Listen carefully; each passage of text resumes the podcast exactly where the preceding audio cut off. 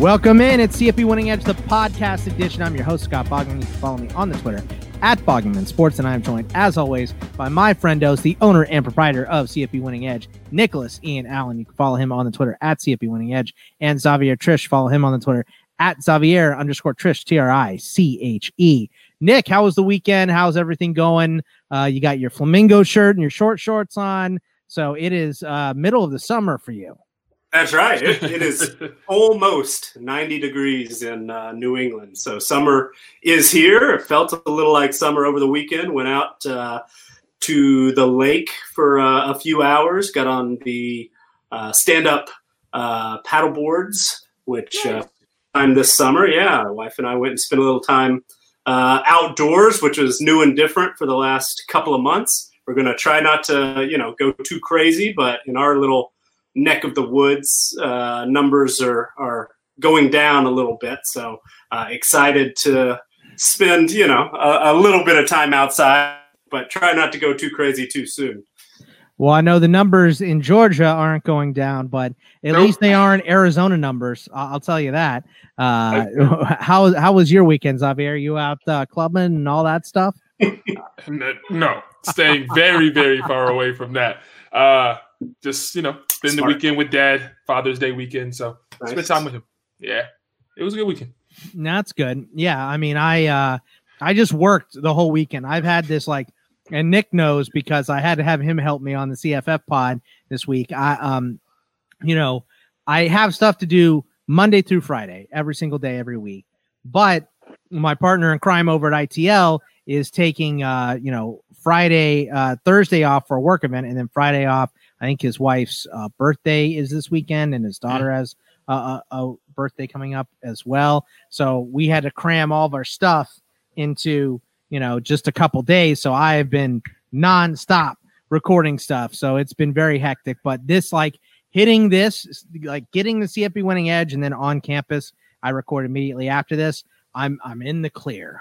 So it's all coasting here. It's all easy stuff. And of course, today we're going to be doing conference previews of the SEC and the Sun Belt, the Fun Belt and the SEC, Xavier's favorite conferences. yes. So no sarcasm this time. Yeah, yeah. I mean, I, I think.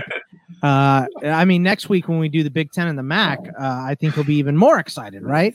Uh, lots of uh, yeah. exciting stuff there. Yeah. So, uh, and we already had we already have one MACtion Tuesday canceled, by the way. Oh. Um, for uh, but it is for a good reason because yeah. the election. Uh, you know uh, but uh, i mean we're gonna dive headfirst and we got a couple news and notes but really the thing over the weekend and, and nick and i talked a little bit about this on uh, the in this league college fantasy football podcast. It's just there's a growing negativity about the possibility of a college football season this uh, this year because you know you read 30 guys pop you know positive at Texas and 30 guys at LSU, and every school is having uh, tests, uh, positive tests right now because they finally started testing the players. So it's not, I wouldn't call it surprising, Nick, but it is jarring to see that amount of, of people, and it's putting uh, it's putting doubt in people's minds. Yeah, it's it's uh, it feels weird because I mean, obviously, I, you know, I was saying how I went outside this weekend for the first time in what feels like a long time, and and you know, starting to feel a little positive about that. I'm probably more excited about today's show uh, than any we've done in months because you know we're actually previewing the 2020 season. But then you know, you kind of have to sit back and, and think that not all the news has been positive lately, you know, especially on optimism for the season to start on time, to look somewhat normal. And, and I think we all uh, agree that, that we're probably going to see, uh, you know, the 2020 college football season is going to look different than most of the, the seasons that we've seen in the last several decades. But, uh, you know, seeing these numbers does give you pause a little bit. And, and it's, uh, you know, hopefully things will work out. Everybody's got plan in place, and and we'll be able to sort of get things moving in the right direction. Hopefully, this is just a you know a bit of a hiccup here at the start before we sort of get things in line. But it does make me a little bit nervous. Absolutely, uh, you know, and and seeing numbers like we were just saying, sort of going up in, in a lot of uh, specifically college football heavy places in, in the South and in the West and uh, across the Midwest. I mean, a lot of a lot of places certainly uh, affected. So hopefully we can get it turned around, move in the right direction, and and uh, you know before this thing gets uh, too close to uh, college football season and and you know maybe push it back or or force unfortunately you know maybe some cancellation. So. And and who knows at this point? It could be just certain schools. It could be just certain regions conferences you know the the difficulty with college football is there's not one overarching body outside of the ncaa and mm-hmm. you know they, they pass the buck on down to universities and ads and conference aid you know directors and all that stuff. But xavier uh, i know you've seen this creeping sense of doubt and uh, all that stuff on Twitter. What are your thoughts on uh, the college football season? Are you uh, are you waning on the possibility of it happening? Uh, I'm a glass glass half full kind of guy, um, and I'm kind of I'm. It's better that we find out these cases now, um, right. and that we kind of can deal with them where the season's a little bit farther off. As Nick said, if these numbers started popping up in August you know, late July, I think that would cause me much more concern as a fan and obviously as a guy who reports on college football. Um, so I'm trying to look at it from that point of view and that perspective, uh, you know, that we can catch these early enough that we can get these guys into a negative and be able to start the season on time. That's the hope. I'm not completely crazy to think that, but um, I'm, I mean, I am hopeful that the medical staffs at the universities will do their due diligence starting now.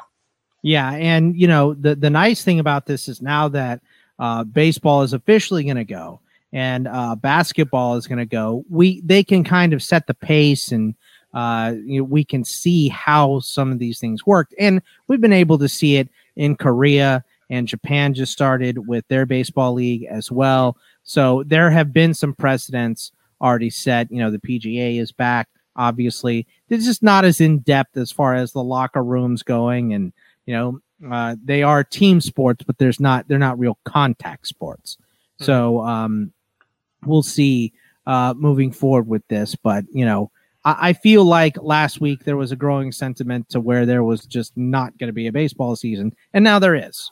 So you know, it's crazy this year how things quickly. change on a dime. Absolutely. Yeah. So in 24 hours. right. Right. Exactly. So, uh, look, a couple other uh, pieces of news before we get to previews here. Uh, Kylin Hill, the star running back from Mississippi State, said either change the flag or I won't be representing the state, and I mean that. So it's going to be difficult for them to pass through the Mississippi State legislature uh, and governor on board, but uh, and get the governor on board. But um, you know, a lot of people are talking about this, so hopefully we get some change there, or, or at least you know uh, an acceptable answer in Kylin Hill's eyes, so we can watch him play. Ole Miss added a pair of transfers on defense, former Navy star Jack, Jake Springer, um, who could start at safety for whatever Mississippi uh, Ole Miss is going to call themselves by the start of the season, because I doubt it's going to be the Rebels uh, yeah. by the time we get there. And then uh, six foot eight defensive end Tavius Robinson, who is whose Canadian college football team was forced to cancel its season. He is also transferring in. Uh, Missouri added six four grad transfer Keke Chism from D2 uh, from D2 Angelo State. Another six four wide receiver from Wake Forest, uh, Waydale Jones will transfer to Texas State. He could receive a waiver, uh, and he has two years of eligibility left. Uh, Texas defensive back Anthony Cook, a potential starter, uh, entered the transfer portal. His de- departure was unexpected, and he deleted a tweet uh, saying that he would never again play for the Longhorns. And then he put out another tweet about respecting his privacy. It was strange. Uh, I, I, know I read a little bit. I didn't read too much on it, but I read a little bit on it. Uh, just a lot of guys, you know, uh, opting out of their university right now, and mm-hmm. um. I get it. You know, the the the whole world is moving and shaking, so it's no surprise that college football is in there as well. Uh, West Virginia uh, placed defensive coordinator Vic uh, Koenning on uh, administrative leave following allegations of mistreatment by safety Kerry Martin. Uh, Koenning uh, uh, is the second P5 defensive coordinator. Utah's uh, Morgan Scalley was the other one, uh, currently under investigation by the university. So uh, more upheavals in coaching staff. So we've seen that all across the country. Uh, less than I thought. I thought there was going to be way more, but still, you know, ugly scene in some schools. And then earlier Wednesday, Miami offensive lineman Navaughn Donaldson announced he would redshirt uh, to focus on me. Uh, he had started 34 games and is one of the highest rated offensive linemen in FBS by BGR plus uh, with a very high upper 90s rating.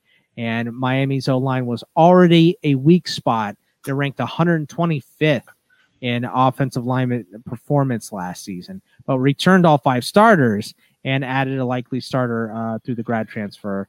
Um, but but he is gone now. So lots of little things building up here, Nick. So where uh, what would you like to comment on out of all of these things?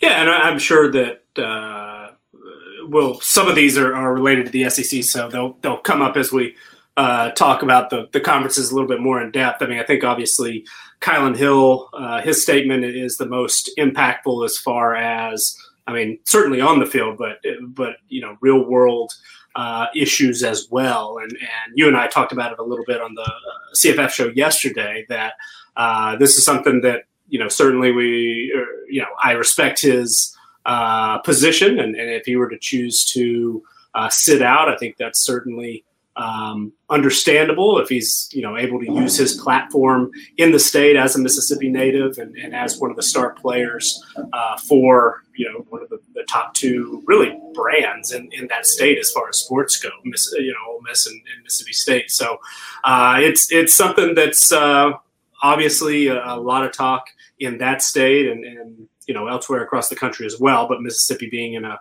bit of a you know specifically unique situation because of uh, their state flag. So uh, hopefully we see some some positive movement. I've seen you know today earlier today I saw a, a long list of names and signatures. A lot of important uh, business people, businesses that are. Uh, you know, from the, the state of Mississippi who have signed on to uh, call for the state flag to be changed and things like that. There's there's certainly some negative impacts. We've seen the NCAA, uh, you know, pool say that championship events are not going to be able to be uh, held in Mississippi moving forward. And, and so, you know, it seems like momentum is certainly building. And, and kudos to Kylin Hill for using his platform to, uh, you know, hopefully bring about some change. And, and, it certainly would be sad to not see him or, or any of his teammates or others uh, around the country who would, you know, potentially sit out for making a similar stand, but but I definitely respect it. Uh, a lot of the transfers, I mean, we'll we'll certainly talk about uh, the the West Virginia situation. Vic uh, Koenning, that that one's you know uh, that was really kind of wild. I mean, similar to some things that we've heard at Oklahoma State, at Utah. You know, just a, a little bit different, but you know, some some uh, comments that were reported that he had made that uh, made some players feel particularly uncomfortable. Uh, he's now under investigation.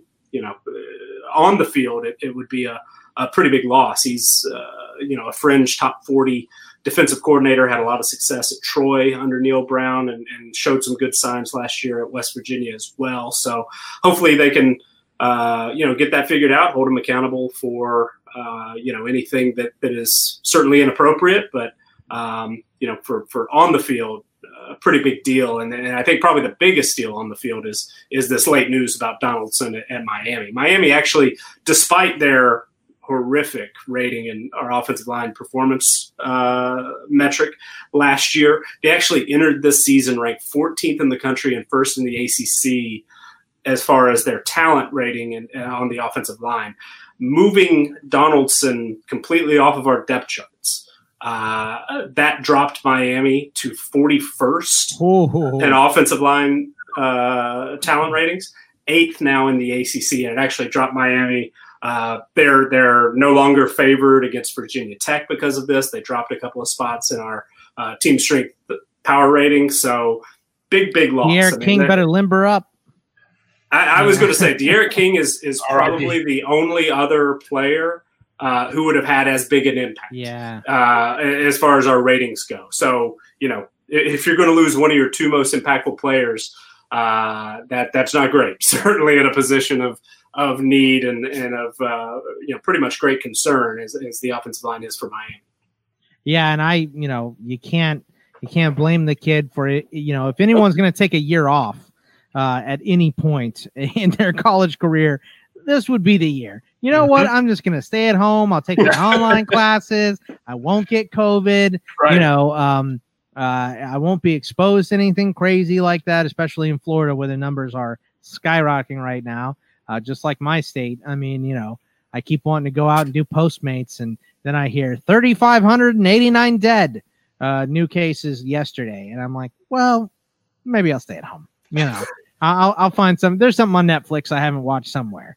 So uh, I'll go through all of them. But Xavier, your reaction to uh, any of these news or notes? My first reaction was it must be nice to be tall, because um, every person you named was six three plus, and uh, they're just moving everywhere.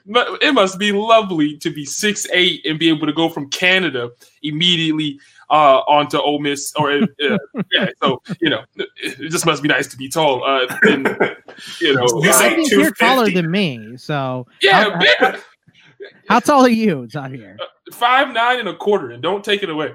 Okay, yeah, you got like a half inch on me. So I'm in I'm in that range. We're yeah. we're all in the sub. Yeah, yeah, we're all Jose Altuve here. So. Get your trash cans out. Um, ah. but yeah, I mean, as soon as I saw that a Miami O lineman could be possibly leaving and he was rated as the best one, I just saw caskets in D'Eriq, in D'Eriq King's future. Uh, you guys know all offseason, all I've talked about is will they be able to block for him? Now they've got one of the biggest holes in the conference at that position. And it just makes me very terrified for what D'Eriq King will have to do to make plays. It was already going to be tough, anyways for him coming into a new team. But now we thought he was going to have to be a magician. Now he has to be Houdini. So, you know, right. I, I just don't like that situation for him at all. One less Mississippi for D'Eriq King. That that's for sure. You know, uh, I, I, you know, it's funny. Uh, what I'm doing now because I have seen everything on Netflix and Hulu and all that stuff that I, I would want to ever watch. I'm going back to Game Pass and just oh, yeah. rewatching 30 minute games, you know, condensed. They're like 30, 40 minutes, however long.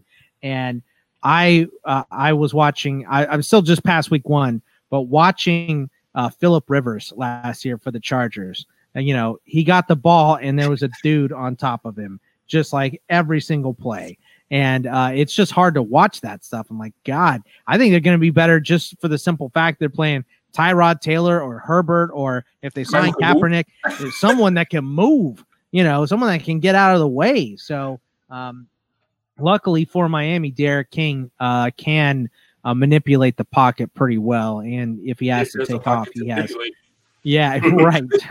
yeah, depending on if he can get to two Mississippi or not, you know, to get out of there. So, um, it, it's going to be. It, it, looks like a much more difficult season now without you know your best offensive lineman. So uh, hopefully, you know, uh, prayers up for D'Eriq King, D'Eriq King here. But uh, we're gonna move over to uh, the conference previews now here, and uh, Nick just kind of, you know, uh, lay out what we have on the sheets because, um, you know, this is what people use CFP Winning Edge for, all the advanced numbers. So just give us a preview of what you're gonna get with the CFP Winning Edge sheets, please.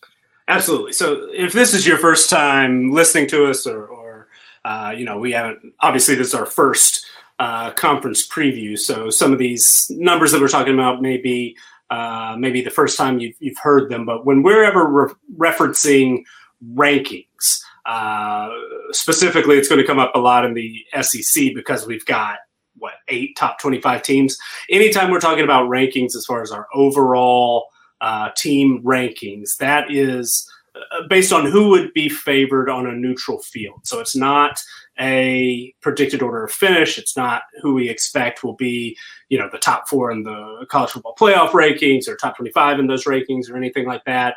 The AP top 25, not not that. It, it's just who would be favored over on a neutral field, uh, where you know the second team would be an underdog to number one. Uh, the 10th ranked team would be an underdog to number five etc. So keep that in mind as, as we're going through. Also, uh, things are obviously a little bit up in the air, as, as we've talked about. Know, right. 2020. But uh, because no FBS games at this point have been outright canceled and no major decisions have been made uh, regarding in person attendance or uh, anything like that, all of our projections that we're going to be talking about until we hear otherwise, uh, we are assuming normal procedure. So we're assuming normal home field advantage, assuming, you know, teams are traveling where they're expected to on the days they're expected to and all that sort of stuff. So when we're talking about, you know, a team that's favored in a particular game or a projected point spread, which is available uh, at CFB Winning Edge in our FBS team profiles, uh, that all of that takes into account uh, two and a half points for home field advantage. Neutral field, of course, is zero, but uh, all the other games that are expected to be played on campus have a two and a half point uh, adjustment for home field advantage. Now, we've seen that if fans are, are not in the stands, and there's some evidence uh, in some of the soccer, uh, you know, what we've seen up and running with, without fans uh, in a lot of the European leagues, it, it appears, at least in that sport, and, and I expect college football would have similar findings, that home field advantage is greatly reduced, if not just outright negligible, without fans in the stands. So if we hear, you know, hey, college football season is going on as planned, but no fans, we're probably going to drop our home field advantage at the most we would put maybe a point, point and a half, right. but, but it's not going to be that two and a half. So keep that in mind also as we're going through. And, and you know, it's kind of funny to hear that because that it would be like, you know, uh, traveling counts for one point, and mm-hmm. then having to sit in a crowd full of noise is like a point and a half. You know what I mean? Just it's kind of funny how you can almost break it into that. Yeah, and and you know, I mean, I think, and some studies have been done on this that that the travel portion is actually, as far as college football and, and, the NFL, it seems that the travel is actually a little bit more important than, than the crowd itself. In soccer, that doesn't necessarily appear to be the case. Of course, most of these European leagues are shorter distances than than we'd see in a lot of uh, you know cross country NFL games or college football or, or what have you. But uh, it's something to keep in mind. But we will knock it down. We would it would be a guess if we label it you know one point point and a half something like that. But it's certainly home field advantage I, I, assume, and I think most would, would be less impactful uh, without fans. So, uh, also, all of these for all of our conferences are going to be up on uh, patreon.com slash CFB Winning Edge by uh, July 1st. Uh, but we're going to go you know one P5 and one G5 conference each week from here on out until until we're done. Uh, and anytime we're talking about projected wins, so in conversation it might come up that Georgia we project to win 9.93 games. That might sound confusing to anybody that's unfamiliar with this, but the way we get to that number is you give a, an expected win percentage for every game based on uh, that projected point spread. So if a team has a 100% chance to win, like Alabama versus an FCS opponent, then that's going to count for one full win. If a team has a 50% chance, that's half a win. 0% is 0.0 wins, and then every other percentage, you know, et cetera, et cetera. So uh, that's that's sort of where those numbers come from. As we're going through these, we're going to talk win totals. Uh, currently, the ones we're going to be referencing are from Vegas Insider that they're posted uh, right now. This is only for the regular season. It does not include conference championship games or bowls. Uh, these win totals also do not include odds. So, for example, when we first saw numbers come up in, in April, Alabama over 10 and a half was listed at minus 200 uh, mm-hmm. on DraftKings. So, mm-hmm. you know, it, it, would take a, a, a you know, much more for every dollar you win, you win back. Exactly. Thank you. Yeah. So, so minus is you have to put down two dollars for every one dollar. Mm-hmm. If you got plus two hundred, that means for every dollar you put down, you're getting two dollars back. So that how it works. You know, they break it into there's a lot of minus 190s and plus 180s and, mm-hmm. and, and stuff like that. So it's you know every dollar 80. But just in basic math, if you're looking at that, minus uh, it is uh, tougher to win money. Um, well, I mean, not tougher. It's it pays Cost out more. less. Cost yeah. More it pays yeah. out. It pays out less. That's why you'll see like in a guarantee, you know, Texas versus Louisiana Tech, right? You just mm-hmm. take uh, a team that's going to be fi- uh, favored by more than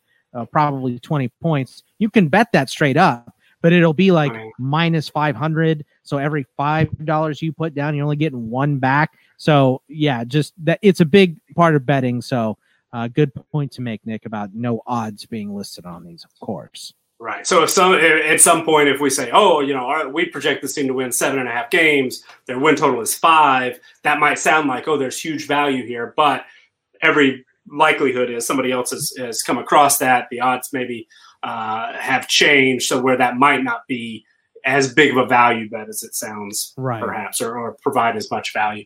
So just keep that in mind again if you're if you're using these for your own uh, personal use, but we're going to talk about some key players, biggest strengths and weaknesses for each team, matchups, uh, the make or break games, some toss up games. Went through and, and sort of outlined who is projected to play, uh, you know, how many games within uh, one touchdown or within a field goal, uh, projected point spread, things like that. So there are a lot of teams that are kind of, you know, it, it could go one way or the other based, based on how some of these coin flips, how some of these toss up games go. Uh, and then we'll make our predictions. So pretty much everything I'm going to reference is based on what our numbers say. Uh, and, and those do guide my opinions. I do have, have some opinions, but they're probably uh, limited. But uh, Xavier and Scott, you guys, I'm, I'm sure will uh, have a little bit more of a, uh, maybe an opinion based thought on, on yeah. what some of the, you know, per- particular uh, when you know expectancies projected, all that good stuff. So anyway, uh, and then we'll probably wrap it up. Maybe have some questions, uh, anything that comes to mind throughout, and then if any teams are likely to over or under uh, achieve what we've uh, put out in our projections, or uh, anything else that that comes to mind, any major disagreements maybe uh, that you guys have with the numbers or, or things like that. Uh, yeah, and it looks like we lost Xavier for a second. I think his internet might have uh, blipped out, but we'll try to get him back here. So let's just start in the SEC, Nick. And well, first of all, I feel like, and we got to get Xavier back for this, of course, but um, uh, should we add, should we each pick if we're going over and under the Vegas Insider win total and add that to our player bet as well? I think we certainly can. I mean, we, we can keep track uh, sort of where they where where our thoughts if we were to make a projection or you know a prediction I should say uh, on over or under the the win total for sure. We can keep track of that. Can you write it down? Yeah, I got it. Okay, you got it. Okay, so Xavier, I don't know betting? if you heard that. Now, now that you're back, we're not, we're not betting. betting. We're, we're, gonna we're, add it to. Okay, we're, we're, gonna add it to our uh, coaching uh, thing and our Heisman. Uh, uh, oh, what, what, was the other one that we had? I, I All American team. All American team. That's right. Mm-hmm. So we're gonna mm-hmm. add it to, to those. So we'll keep a running tab. You know, maybe we'll play a season long skins game or or something like that, which which could be uh, very very fun. But let's start out uh, obviously in the SEC, and let's just go Homer for these two guys and uh, yes. start out with Georgia here. Um, you know, uh, Georgia um, is favored to win 11 games. The the win projection is 9.93, like you know when Nick talked about the percentages before. Uh, but the Vegas insider total is 10. So I mean it's right there, razor thin. Uh, so Nick, t- tell us a little bit about Georgia and why they're projected to win, you know, close to 10 games here. Yeah, so uh, you'll find that a lot in, in the SEC. Part of it might be a good thing because you know it shows that our numbers are uh, maybe a little closer than they've been in the past through some of the offseason work that we've done. A lot of them are, are very close. Our projected win totals to what the the win total is set by Vegas Insider or the one that they've at least listed. On the other hand, it shows that maybe you know there's not as much value as as we might like. But yeah, we're we're right on that number. Uh, we expect Georgia to win uh, basically, you know, a, a, 10 and 2 record uh, and, and, probably two conference losses. So it, you know, they're they're an underdog against Alabama. They're favored in every other game. But if you calculate all those win totals out, you would expect on average, if you were to simulate the season an infinite number of times, that they're probably going to finish 10 and 2 with with uh, two SEC losses. So it could be Florida, could be uh, you know a South Carolina like last year unexpectedly, something like that. But you know Georgia certainly has the talent to compete for uh, not only an SEC championship, but a, a playoff spot and a national championship. I think that they probably have the best defense in, in the country. Uh, they they rank in the top eight at all three levels in our position and unit rankings uh, on defense. Uh, they rank fifth overall uh, in sort of a, some of our, our defensive talent metrics, but I think on the field it's, it's probably going to play out maybe even a little bit better than that uh, statistically.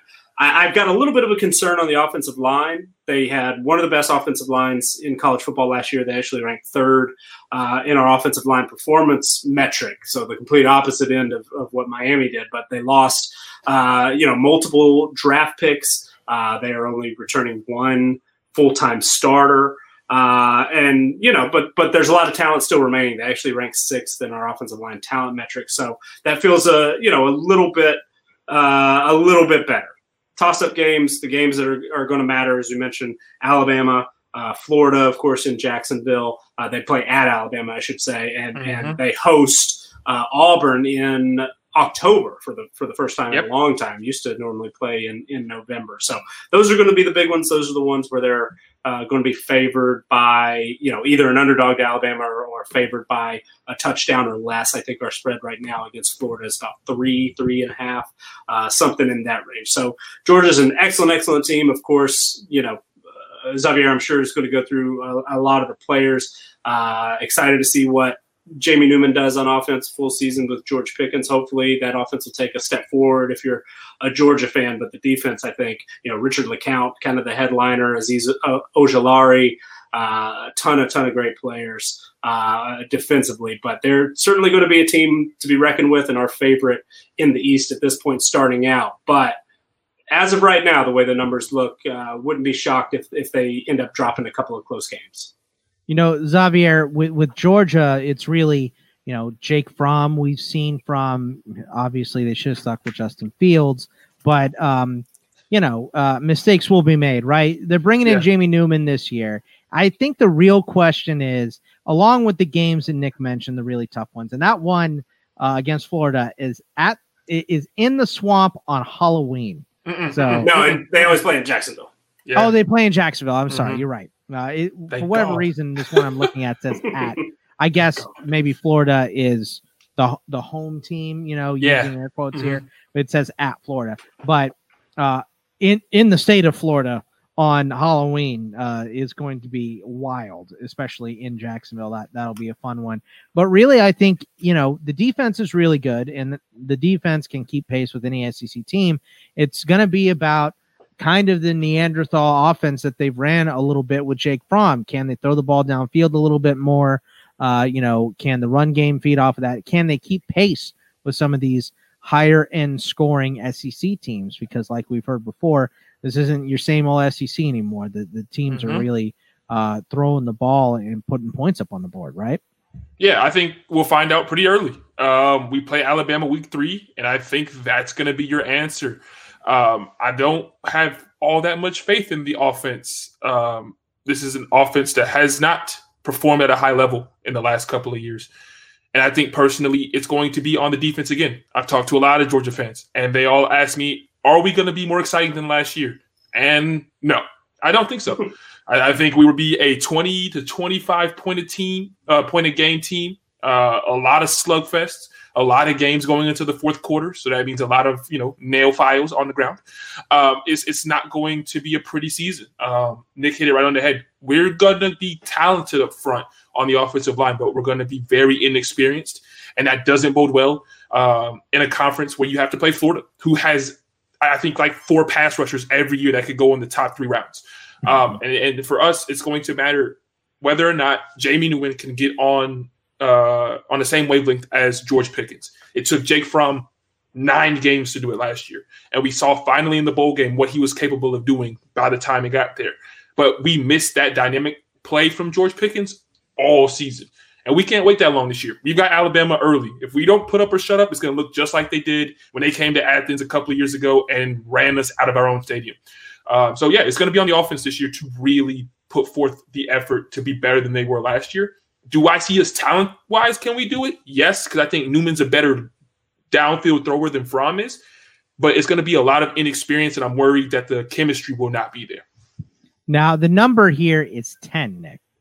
So now that we're uh, going to go through this, are you going over or under that 10 number? And of course, you know, this isn't one, uh, uh, just to be completely honest, uh, we'll do plus one point if you hit it, nothing if you miss it, because, you know, um, it would just be, it's just too much uh, going on there.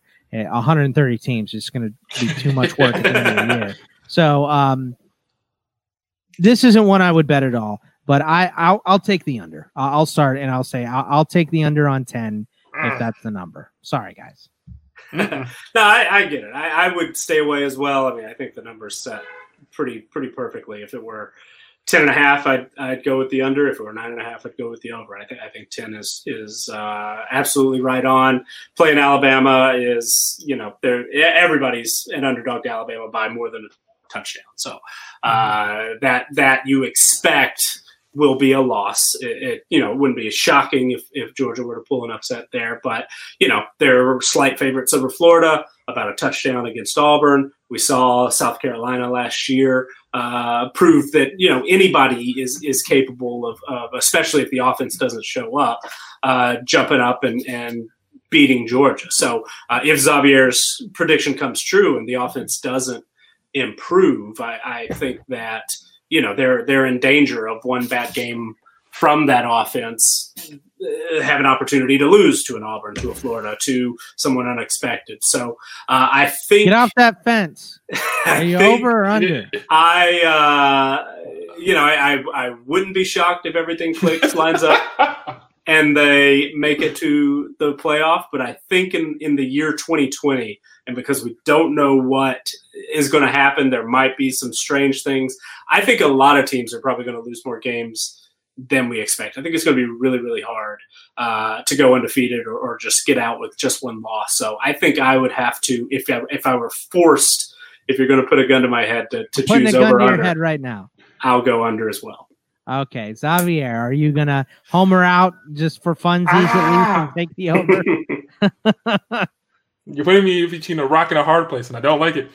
Um, Just take the over. It's one point out of 130. It's your favorite team. I, I, I don't even know what the yeah, number no. on Texas is. I'm taking the over. I can tell yeah, you. Yeah, I, I, have to. And, and, it really came down to who's going to be playing quarterback for Alabama when we play them.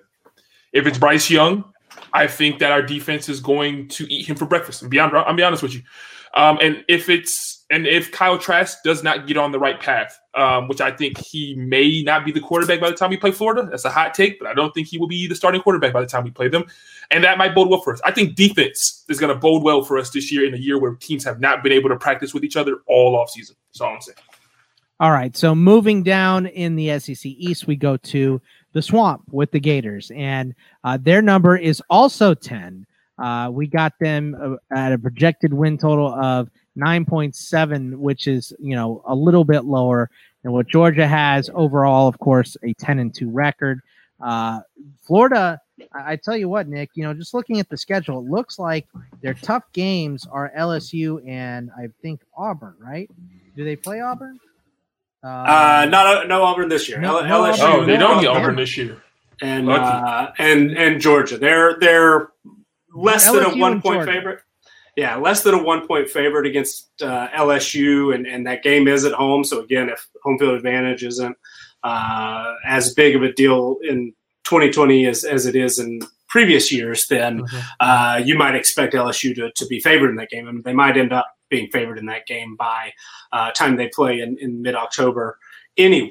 But uh, Florida's a, a, a solid team. I mean, I, I saw the, the pick six, pick six previews uh, that just came out the the season preview that they do there. Florida was the SEC's representative in the college football playoff, so a lot of people are high on Florida. Uh, I, I, get it. I understand that you know Kyle Trask is getting a lot of buzz. He showed some good things last year. He's, he's certainly a good story, an underrated guy coming out of high school. Didn't get to play very much uh, coming out of high school, and and gets an opportunity, uh, unfortunately through injury, but but for him, got an opportunity to play last year and, and performed pretty well. There are a lot of people that think he's the best quarterback returning in the SEC this year. I, I personally don't necessarily agree with that. Some of the stats that I put a, a you know relatively high weight on showed that perhaps he was a little bit lucky last year uh, that he didn't turn the ball over as much as he could have. Uh, there were some issues, you know, pocket presence and, and, things like that. But, you know, as far as potential goes, I mean, he's, he's built like an NFL prototype, 6'5", almost 240, has a strong arm. Uh, they're very, if very talented. 240, I'm 180. I'll just throw that out there. They're uh, they're very very talented around him. They lost a, a ton at, at the receiver position, which is a little bit of a an issue. Three profession, you know, three pro wideouts or four. Three got drafted, right? Mm-hmm. Uh, plus La'Mical Perine uh, at running back got drafted. So they lost a lot of talent, but they've got a lot of skill position talent. My favorite tight end in the country is Kyle Pitts. Trevon Grimes, I think, is in line for a great year. Kadarius Toney is one of my favorite players in all of college football to watch. A guy that can do a lot of different things, and Jacob Copeland has an opportunity to to you know step up and take on a bigger role as a third year sophomore. Somebody like Xzavier Henderson, true freshman, might step up and, and be a name that we're talking about week in and week out as, as one of the best true freshmen in the country. So they've got some issues. The running game last year was terrible. The offensive line did not grade out well, uh, according to our metrics. Uh, but if Kyle Trask is, you know, who a lot of people think he is, and, and if those uh, new faces at, at running back, you know, Dameon Pierce, Lorenzo Lingard, who received the waiver to play after transferring from Miami, former five star, Malik Davis, whoever emerges at running back, whoever emerges as a big time playmaker at wide receiver to complement Pitts. There are things to like about the offense. There's certainly questions, but there are things to like.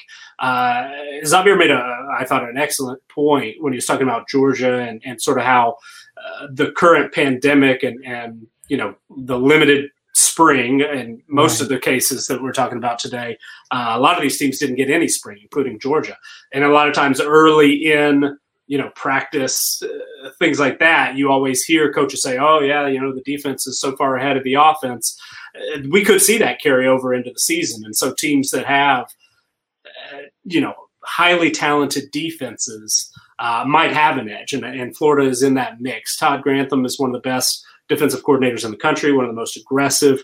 Uh, they get after people and, and they recruit incredibly well. Marco Wilson, you know, potential All American corner. Kaiir Elam, I know a lot of people love at corner. Uh, they've got you know somebody like Ventrell Miller, Brenton Cox, former Georgia signee, five star guys, probably going to step in to be a big time pass rusher. You would expect, and and they've always got guys on you know on the edge, uh, in the linebacking corps. Somebody like Jeremiah Moon set up to have a, a really excellent year. So Florida, I think, is, is starting from a, a really great standpoint. Ten wins is going to be tough because you know, like Georgia plays Alabama, Florida plays LSU, and they of course play each other. That game's basically a coin flip. But you know, Florida, if they took care of business against everybody else, that they're double digit favorites according to our numbers, and you expect okay, maybe they they win one against LSU and against Georgia. I'm I'm tempted to actually say Florida's got a, a clearer path to 11 wins than Georgia does. So I think I might have to uh, say Florida has a better chance at, at 11 wins. So I'd go with the over, but our official projection is going to be right on at, at 10 wins. And, and I wouldn't suggest betting the over, but, but I think there's a, a slightly uh, clearer road to Florida to get to 11 wins this year. Uh, Xavier, I know this is going to be a disappointment, but I'm going to take the over too. Yeah, and, and, and, and I think really the, the reason for me is they're winning they're winning at least nine of these games. You know, mm-hmm. the, the, Florida State game at the end of the year is tough. It is on the road as well. That's not a neutral site game, right? That's just uh, yeah on the in Tallahassee. Yeah, see, I'm going to be paranoid about that because I already screwed it up once. So uh, yeah, I'm just using this app we'll to score. We got uh, you back. But you know they're winning every game. The only ones in question are LSU and Georgia. So give them a coin flip on that. Uh, I, I think that uh, on the road against Florida State. I mean, it might be when Norvell has those guys clicking, and it's a in-state rival game, so uh, that is a tough one. I, I, don't think anyone else is really competing with them though. Uh, Georgia and LSU only, so I'm going to take the over and think that that they'll get one of those games. Yeah, uh, I don't blame you for taking the over. And I want to go back and retract the statement. I do think Kyle Trask will be our quarterback, will be their quarterback by the time he plays Georgia. That was just a little bit of my fandom coming out. But regardless, I'll get back. I like Emory uh, Jones better personally. I, I, think Emory Jones is better so for that offense. But but you know, I Dan Mullen knows they will play him at all. Yeah, I, I, but I don't think they'll play Emory. That's my biggest issue. Uh, I think he's a better fit. Ah, whatever. Um, when it comes to Florida, here's my biggest reason why I'm afraid to give Florida the over. It's because of two games. One, they play Kentucky in the second week. You're playing a quarterback who's back completely healthy. We already talked about Kentucky has one of the better offensive lines in the SEC. This is a trap game. It's the second week of the season. Who knows what could happen if we go by uh, actual schedule? They could be playing a. They could not be on all cylinders at that point, and that's a trap game for me. Kentucky's always given has given them trouble over the last couple of years. They finally got over the hump a couple of years ago and beat them in the swamp, ended the 26 year losing streak. Since then, it's been a back and forth kind of battle. That's not a really good game for me. And them going to Tennessee now, with Tennessee's the next team we're going to talk about. Tennessee's got talent. When they put it together, that's what we've been asking Tennessee since they won their last national championship. That's my biggest thing with them, though, is I think that going to Knoxville, game four, and your next two games are South Carolina and LSU. I really feel like that's a game that they may overlook. I I know it's Tennessee, and I know it's a game that people would say, why wouldn't you get up for a game against Tennessee? Tennessee fans suck. Why would you ever want to hear them singing Rocky Top when you're leaving the stadium? But this is a game you can completely overlook and look too far ahead to the games that you have on the road. This is something that I think is going to plague them. And I do really think Kyle Trask is going to struggle with a new receiving corps. We saw last year with Fromm. New receivers, Fromm looked lost to find somebody to help him out. And I think losing Van Jefferson and company is going to make him at least a little bit more timid to make the throws that he tried last year with the guys that he had. Yes, he has Kyle Pitts, but I think he's going to be more timid. With that being said, I'm forced to go with the under because I'm a Georgia fan. I do not think that they will win 10 games. I don't think they will go above 10 games. I don't I would not be surprised if they win 10 right on the right on the noggin, but Florida has a tendency to have a game where they lapse uh, memory and lapse the ability to play the game for about two quarters before they wake up. And I think that that game might fall somewhere here in, in Tennessee or Kentucky. They had that in the opener last year and damn near lost to the the Canes. See? I remember watching that yeah. game. Yeah, they were uh, they were sleepy.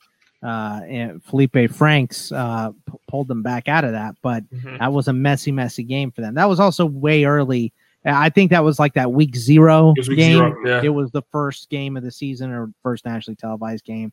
Uh, the next two teams in the SEC East here, I'm just going to lump them together because they're in the same range here. Tennessee, uh, Vegas Insiders giving them uh, seven and a half wins. Uh, so this one kind of plays towards our projected win total uh, is uh, 6.81, but eight and four is the record. Uh, so Nick, you'll have to talk us through that. And then Kentucky is uh, projected for seven wins. We project them at six point eight, so right on that number, seven and five total. So uh, two teams here, Nick, that are kind of in the same realm in the SEC, where they're way above national average, but they're middling for the SEC. Yeah, absolutely. And, and I'm not sure if we mentioned it before, but Georgia was ranked fourth uh, in our power ratings, uh, Florida sixth. Then there's a, a, pretty big gap down to number 25, Tennessee, which 20, you know, Tennessee's probably going to get a little bit of uh, preseason top 25 love. They might be in the, you know, late 20s and early 30s and a lot they'll of have it all the way to week we'll two. see. Sure well uh, if, if uh, last year was any indication that, that uh, didn't get off to a great start but uh, they're coming the in on one of the two. I'm not trying to be a jerk. I, am not that's true. That's very true. Yeah. You know i'm, I'm not uh, i'm not someone that's going to give oklahoma props but they should smoke tennessee yeah. so it, it's interesting, and and you know Xavier brought up a great point about the the talent. Actually, if you go through and and look at our talent uh, edges, which is something new that we've posted to our team profiles this year for our patrons, uh, only two SEC teams are actually have a talent edge in more games than Tennessee, and that's Georgia's in 11 and Alabama that's all 12. So uh, Tennessee is right in line with LSU and, and Texas A&M is having a talent edge in, in 10 games. So that certainly counts for something. So even though we only have Tennessee favored in eight, uh, and because of the the talent edge up to 10 even though our projected win total is, is 6.81 which is exactly the same as, as kentucky's uh, we did give in our predicted record uh, a little bit of, of a boost to Tennessee. Think that they will uh, perhaps get to one more win than that projection because I, I, personally think that there's reason to be slightly optimistic about Tennessee. I think Jeremy Pruitt is a good coach, a great defensive yeah, I coach. I think that mm-hmm. uh, he's raised the talent level there. I know that Butch Jones, you know, brought in some really, really highly talented or, you know, highly ranked classes, but I think that Jeremy Pruitt is bringing in better players. And, and I think we're going to see that uh, from here on out. The offensive line has been a weakness each of the, the last two years under Pruitt, and, and now it should be a strength. I mean, they're ranked third in the country in our offensive line uh, talent ratings. I mean, they're, they're bringing back a, a, talented group. They're adding Cade Mays, who was a starter at Georgia and transferred in. Uh, I, am not sure if it's official that he's been granted eligibility, but but it seems highly likely that he will. Uh, and and you know that that unit, you got a couple of five star uh, tackles who got some experience, and and now they'll be ready as sophomores uh, to you know potentially play better. You would expect. Uh, throw in Mays, throw in one of the best in the country, and Trey Smith. That should be a unit that is really, really strong. They need better quarterback play. Jarrett Garantano is is uh, you know bit, had a bit of a bumpy road. He lost his job last year. Had to play you know uh, come off the bench in, in a few games. Played really well off the bench, but uh, they've got good running backs. Some questions at receiver, uh, but they need more out of Garantano. You expect the defense will be good. Henry To'oTo'o is one of the more fun linebackers to watch uh, in the SEC. They've got one of the best cornerback combinations uh, in the league need a little bit better safety play. The defensive line, I, I expect, will take a, a step forward. Uh, but Tennessee's good. I mean, they, they, are highly talented, you know, and there's really no weak spot. If, if you go through our chart uh, that's here on our, our, sheet that I will publish for uh, patrons, you can see that Tennessee in our unit ratings, that their weakest spot is running back, and that's number 23 in the country. They have the 23rd best running back crew in the country. They're better everywhere else across the board. 13th at quarterback, maybe that's a little inflated, but still should be, you know, not a major weakness. 21 at receiver, third offensive line, six offense as a whole, which is, you know, top three in the SEC. And they're basically top 25 at every level defensively. So few weaknesses. They're they're coming in with a lot of momentum based off you know a winning streak at the end of last season. So I give Tennessee a little bit of the benefit of the doubt, even though they're uh, projected to win slightly fewer than seven games. I think they'll actually get to eight. Kentucky, I, I, give less of a benefit of the doubt, and that might be counterintuitive because Kentucky has been able to overachieve in in recent years, and and so you know I I, I want to uh, you know, respect Mark Stoops and, and, the job that he's done and, and sort of give them the benefit of the doubt. But when push comes to shove, and I look at these two teams, especially against one another, there's a pretty big gap in, in talent just across the board. Kentucky's got, I think, more questions at quarterback with Terry Wilson coming off an injury. You know, the running back, they got a talented group, but you know, no, no uh, number one guy, no Benny Snell. So until that guy emerges, I'm, I'm a little bit nervous. The offensive line should be a strength again. They do play good defense, but none of their units, defensive line, linebacker, defensive back, none ranks inside the top 35 in our talent metrics. So I, I think when you put the two against one another, Tennessee has the edge in, in almost every position group. And, and so that I think uh, is certainly worth it. Tennessee plays a tougher schedule. Of course, they have to play Alabama, but uh, you know Kentucky's going to be a tough out. But I, I, think Tennessee is the better team, and I don't think it's you know maybe even really as close as is the four spots that we've got between the two in our power ratings.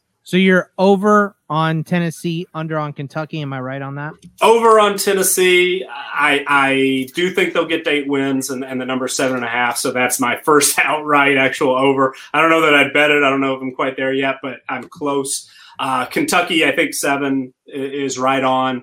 Uh, but I could see things playing out, especially since we only have them favored in six games, especially since they only have six talent edges, including only two in SEC play you know, having them beat a more talented team two additional times is, is tough. They certainly can do it, but I, I think that uh, I would have to lean for the under for Kentucky. Yeah. So Xavier, uh, looking at Tennessee's schedule, right at Oklahoma, week mm-hmm. two is a loss. Uh, September 26th against Florida, loss. Correct. Bama on October 24th is a loss. At uh, UGA, a loss. So that's four, and then a wild card after that, like maybe I don't know Georgia State, you know.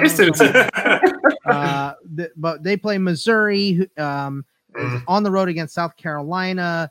Uh, I, I, think those are the the other two concerning games. So you kind of have to look at those two specifically. I think they can win both those games. Are they going to win both of them? I don't know. Don't overlook Troy since we're on the whole Sunbelt thing. You're uh, right. You're right. That's um, a great point. But I love Tennessee. I know this is going to sound contradictory to everything I've ever said on this podcast. Yeah, but what is happening? yeah, I, I, I, love Tennessee. You're gonna have to cut that audio and keep it away. yeah, yeah, yeah. have a drop. I, I love again. Tennessee. Yeah. I love them everywhere except quarterback. Um, Garantano, Guarantano, however you want to pronounce it, has shown me absolutely no reason to have faith in him going into this season, and that scares me.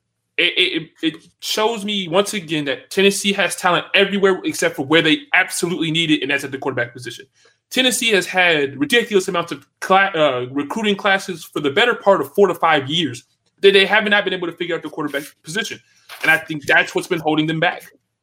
I also hate their schedule. They have the Texas A&M schedule from last year, this year, and we all know Texas A&M had to play what was it, four top five teams last year. Uh, and now Tennessee gets that same fate playing Oklahoma, Florida, Alabama, and Georgia. That's not going to be fun. Um, and in, a, in an off season where you don't get the same kind of preparation that you would normally get to get Oklahoma and Florida in the first four weeks, yeah, two and two is just two and two. It just doesn't seem like a very good situation to be walking into, especially with a quarterback that got, if I'm not mistaken, Guarantano got benched last year too for a game. He also had his series of injuries. Okay, two games. He also had a series of injuries as well. He, I mean, this this is not a guy walking into a situation with confidence. You know, he's gonna, but he's gonna have the talent around him to get the job done. My only issue is, will he do it? Um, and, and it, it, it doesn't bode well for them with a quarterback who doesn't walk in with any confidence. And I just, I, I don't know. I'm gonna have to go over because I just think for once the talent will get it done. I mean, they've even got the help on the offensive line now, adding Cade Mays. Um, but I think that the complete opposite at Kentucky.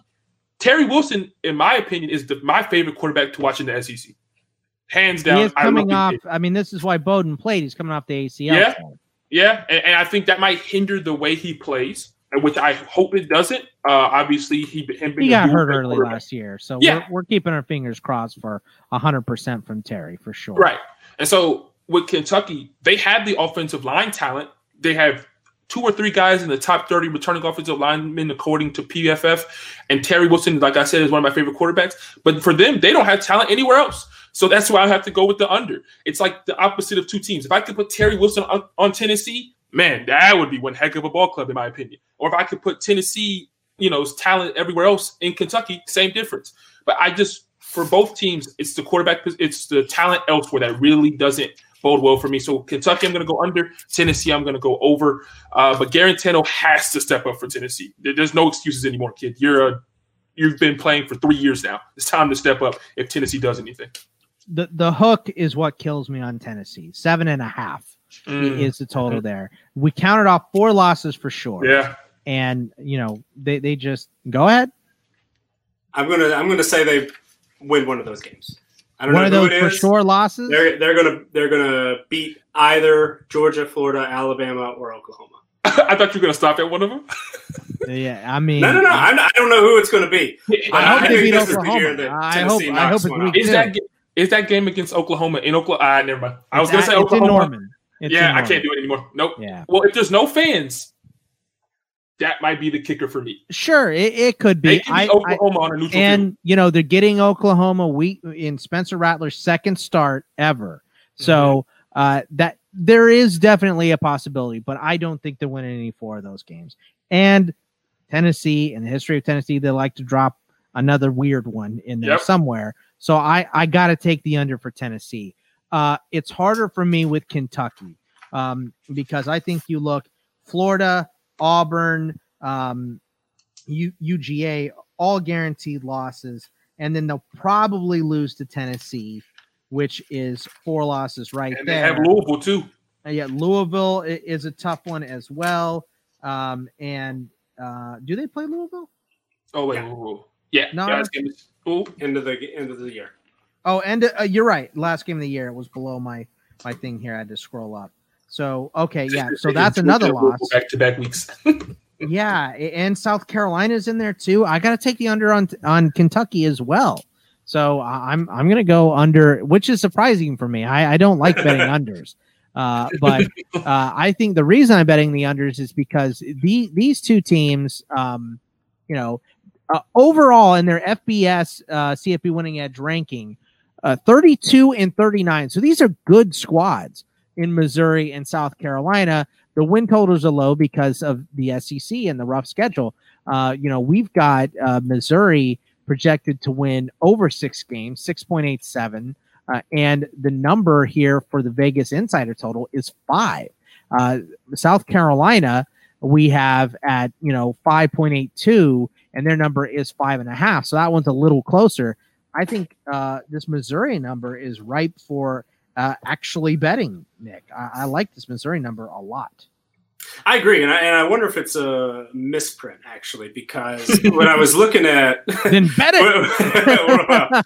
when I was looking at it, the, the DraftKings had it at seven in in April or whenever it was that they that they posted these. So that's a pretty big gap. And then our yeah. projected win total is six point eight seven because there are a lot of toss up games, and and we have Missouri as you know a forty eight percent chance of beating uh, South Carolina, 38% chance of beating Tennessee, 53% chance of beating uh, Kentucky. So, you know, a, a, lot of games that can go one way or the other, but kind of expect that uh, things will eventually sort themselves out.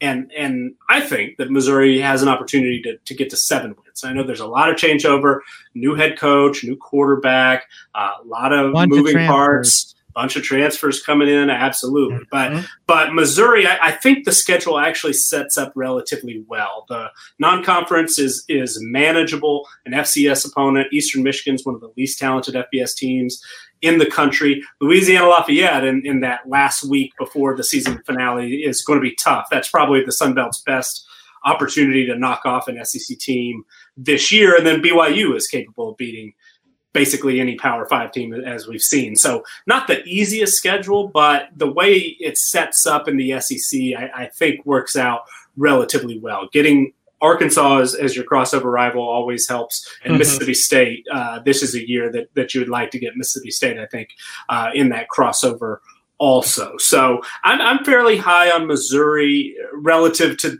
to this specific win total, if it is uh, in fact going to be available prior to the season. Uh, I, I, think that they have an opportunity certainly to, to get to at least six wins, if not seven.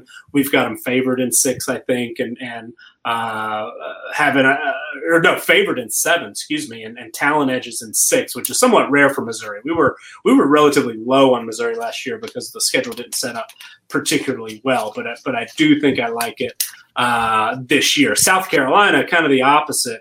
They play the toughest schedule in the country according to uh, the average of our power ratings uh, of their opponents. They're they're up at, at the top. Alabama actually plays our overall toughest schedule, but South Carolina is in that mix. And then you know the the uh, overall average power ratings they're they're the toughest of anybody. So they're only favored to win five games and, and have talent edges only in six. And then, you know, South Carolina, though they did beat Georgia last year, they're certainly a team capable of of dropping a game that you don't necessarily expect them to. And and uh, I have been reading my uh, Athlon preseason magazine. They do a, a great job with anonymous co- uh, coach quotes, uh, which I think are some of the best pieces of insight that that are available in that magazine. And, and I was reading earlier, there was a, a great point that, you know, because Will Muschamp's fingerprints are, of course, all over uh, the defense, and he's a Nick Saban disciple, as are a lot of other uh, defensive coaches, head coaches, even in, in the conference. Uh, South Carolina's defense is, is very similar to a lot of other defenses schematically that opponents are, are going to face. So you might have just gotten over facing Georgia or Alabama right before South Carolina, and things are going to look very similar. The only difference is South Carolina has worse players. I mean, they have good players, but they're not elite like Alabama and, and like Georgia. So if you've already done the legwork preparing schematically, uh, and you've got you know less of a, a, more talented team to deal with, that is. I think a, a, an edge that's that's worth noting, and and so South Carolina's sort of route to six wins, you know, to get over here at, at uh, the five and a half, is going to be very difficult because there's almost no room for error. You almost have to think that they need to beat a Georgia, you know, beat a team that they're not expected to to get there. Uh, our predicted, my predicted uh, one loss record actually gets them there, gets them to six. I don't feel great about it, but I have both Missouri and South Carolina at six wins, both of which would technically be overs, but uh, I think Missouri, I feel slightly comfortable. If you can get five, I, I like that. I think they, I think they could get to seven. I, I actually shaved a, a, a, win off because of the coaching change, but the defensive coordinator's coming back, and, and they had a great defense last year. A lot of, you know, a couple of really high level players. Nick Bolton, one of the best linebackers in the country. A couple of really good defensive backs. So uh, there's a lot to like about uh, Missouri you know, I sort of hedged it a little bit by calling for only six wins, even though we project closer to seven. South Carolina, I'm going a little bit out on a limb to, to get them to six, but I wouldn't be surprised if they miss a bowl again this year. But I, I think if I had to choose, I'll go with overs for both Missouri and South Carolina. I, am going to take the over on Missouri for sure, Xavier. And, mm-hmm. you know, I think just looking at the schedule, I think they have losses at Florida and then home against Georgia. But I think uh-huh. they're going to be slight underdogs in a lot of these games, but they have the ability to win. One fumble, one pick, whatever can change the whole course of a game. So I'm thinking, you know, uh, Missouri at South Carolina, they, they can win that one. I think they can beat Tennessee. I don't think they will. Uh, maybe that's a little more than slight underdog. Uh, going on the road to BYU is tough but I think they could get that one. Um, against Kentucky, they can win. Uh, at Mississippi State, they can win. Lafayette is is a toss up. Lots of toss ups here. So not a lot of guaranteed losses, but not a lot of guaranteed wins either. So yeah. I'll take the over for Missouri. South Carolina, I just don't think I can get on board. The schedule is just too rough, and I like them a lot uh, this year. I think uh, they're going to be a fun team to watch. But you know, at Florida, uh, A&M, Georgia, LSU, Clemson are all losses, and yeah. a couple other toss-up games. I can't get behind South Carolina, but what do you think on these two teams, Javier? Yeah, I, I really like Missouri. I'm going to go over on Missouri as well. I think their schedule just bodes well for them. They didn't get, you know, bludgeoned by the West, uh, their choices this year. Um, you know, they only really have Georgia and Florida as guaranteed losses, in my opinion, as well. I think they can easily start the year off four and zero, oh, and I that that gets them what a game and a half or a game away from meeting the you know our project the projected Vegas insider, and I think they have the ability to win six or seven games. My only question with them is, will one loss derail their season? I'm, I'm really looking at that Georgia game, and I'm saying to myself, okay, if they get stomped into the ground by Georgia, will they fall apart against Kentucky and then Mississippi State in the following weeks before fitting a Florida team? Um, and that really kind of worries me as Missouri, I think for the last couple of years has had similar, has had pretty decent starts, but they kind of start to falter towards the end of the year once they meet the bigger competition. So that worries me just a little bit. But South Carolina has an absolute dog of a November, and that's not fair. Yeah. I'm sorry. Georgia, LSU, and Clemson, Clemson, LSU both on the road in the month of November. That's just. I mean, if they expanded playoffs, that might get you to the championship right there. You yeah, know, right. that could be the ladder builder. Yeah, that's that's awful. That's not a that's not a fun way to spend Thanksgiving. Um, I, I can only imagine, you know, when you look at their schedule, where you see them picking up their victories. Because even the games that we expect them to win, so we have Coastal, Eastern Carolina, Wofford. I think that's it. I think that I think we can all say that's probably the only games we have them penciled in for winning. That's only three, so that's not even that's two and a half away from what they have them projected at. Mm, I really Vanderbilt. Like they're they're about a two touchdown favorite over Vanderbilt. Oh, did I missed. Oh, I, I, apologize, Vanderbilt. Ah, my bad. Yes, well, we're we're gonna get to Vanderbilt in a second here. yeah, but uh, you got to go under South Carolina. So Vanderbilt is a baseball school, and uh, I think I think we all know that. Uh, lots of great players coming out of Vandy. Uh, David Price, of course, probably one of their better ones. Uh, Dansby Swanson coming out of Vandy, a lot, a lot of good ones. But uh, you know, their win total is three. We got them at two and ten, Nick. And looking at the schedule, they play Mercer week one. Is that a win? I don't know. I don't know anything about Mercer's schedule. So I would say just FBS versus FCS in general, probably a win. Well, I'm according to, to uh, according to our numbers, we've got Vanderbilt favored by 26, uh, almost 27 points in that one. There so we go. Should okay. should win that one. Anyone that game. Should win that one. from there, yeah. yeah. Colorado State. It might be close. What What's the line on that Colorado State game, Nick? We have Colorado that? State favored by almost by almost two touchdowns. Two points. Two points. Okay. But, but okay. So maybe Colorado State favored. That I think is you know. after that, Kansas State, uh, UGA, Mississippi, State. Kentucky, South Carolina, Florida, A and M. They're losing all those. What What's the spread in the La Tech game? Louisiana Tech. We've got Louisiana Tech favored by about three and a half.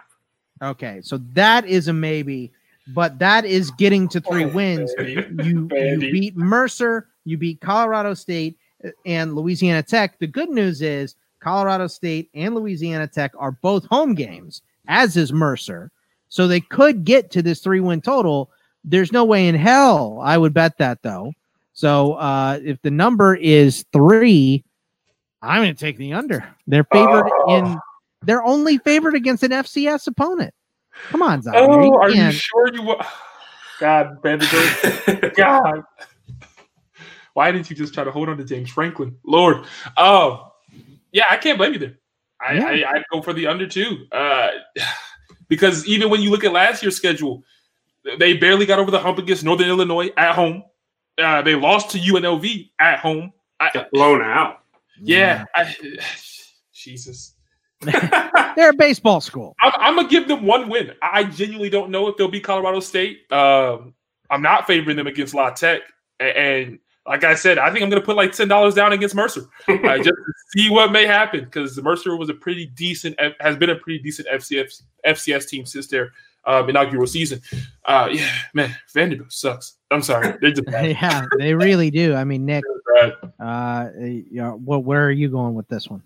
This is the probably the one I feel the most confident in. I, I, think Vanderbilt under three is is about as good as as I feel about anything. Uh, you know, I, we won't dive too deep in, into Vanderbilt. The only thing really to know, their defense is very experienced. They bring back 11 starters, one of the most experienced defenses in the country. The offense is almost the complete opposite, one of the least experienced in the country. Quarterback is probably a four person race offensive line starting over. They were bad last year. Uh, the the one note that I made here that I think kind of drives the point home: the gap in our power rankings. Vanderbilt ranks 100th. Yeah. Uh, that's 43 spots behind the 13th ranked team in the SEC according to our numbers, Arkansas, who's mid 50s. Right. Mm-hmm. The difference there is tied with the you know tied for worst among any conference and the gap between last and, and, second to last with Kansas and, and, West Virginia. So if Vanderbilt is that far behind the rest of the SEC as Kansas is to the rest of the, the Big 12, I think is is pretty indicative of, of what we can expect. I think Vanderbilt's going to be bad. They were bad on defense yeah. last year, even though they're experienced. I, I, think that one win against Mercer, I, I think Xavier's right. That's that might be all I'm I'm willing to give them. They might beat another, uh, you know, Colorado State or Louisiana Tech. I don't expect them to beat both, and and I would be at this point pretty shocked if they beat a, an SEC opponent. I know they got uh, Missouri last year. They they jumped up and, and surprised them. I don't I don't think it's happening this year. I think Vanderbilt might be the worst Power Five team in, in college football this year. Now going over to the SEC West Uh, we, have got uh, Alabama as uh, the best team in, in, this conference, two overall in our rankings. LSU uh, at five, even after losing a bunch of players. So two top five teams, three top five teams, really, because Georgia's four. But in the West, we got two top five teams. Alabama, their number is 10 and a half. Uh, we have them to go 11 and 1, so it's still another very close one. And uh, nine for LSU, Nick. Uh, but we've got them at that number at nine and three. So another tough one to bet. Um, what are you thinking on Bama and LSU?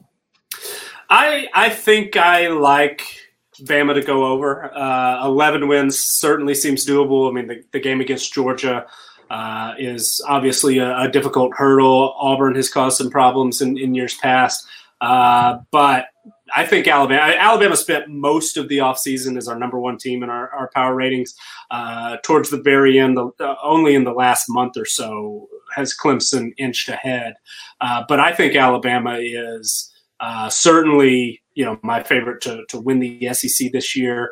Uh, the talent is evident all across the ro- roster. The only question is quarterback, where they actually rank in, in the 50s. Uh, and I think that might be a little low because I, I, liked a lot of what I saw from Mac Jones last year. Uh, from a yards per attempt perspective, he, he was very good. The number of uh, passes per touchdown pass uh, was you know roughly 10 which which is excellent uh, 10, 10 is a great number in both of those categories 10 yards per pass attempt and, and 10 passes per touchdown and he hit both of those marks, and, and I feel pretty good about that.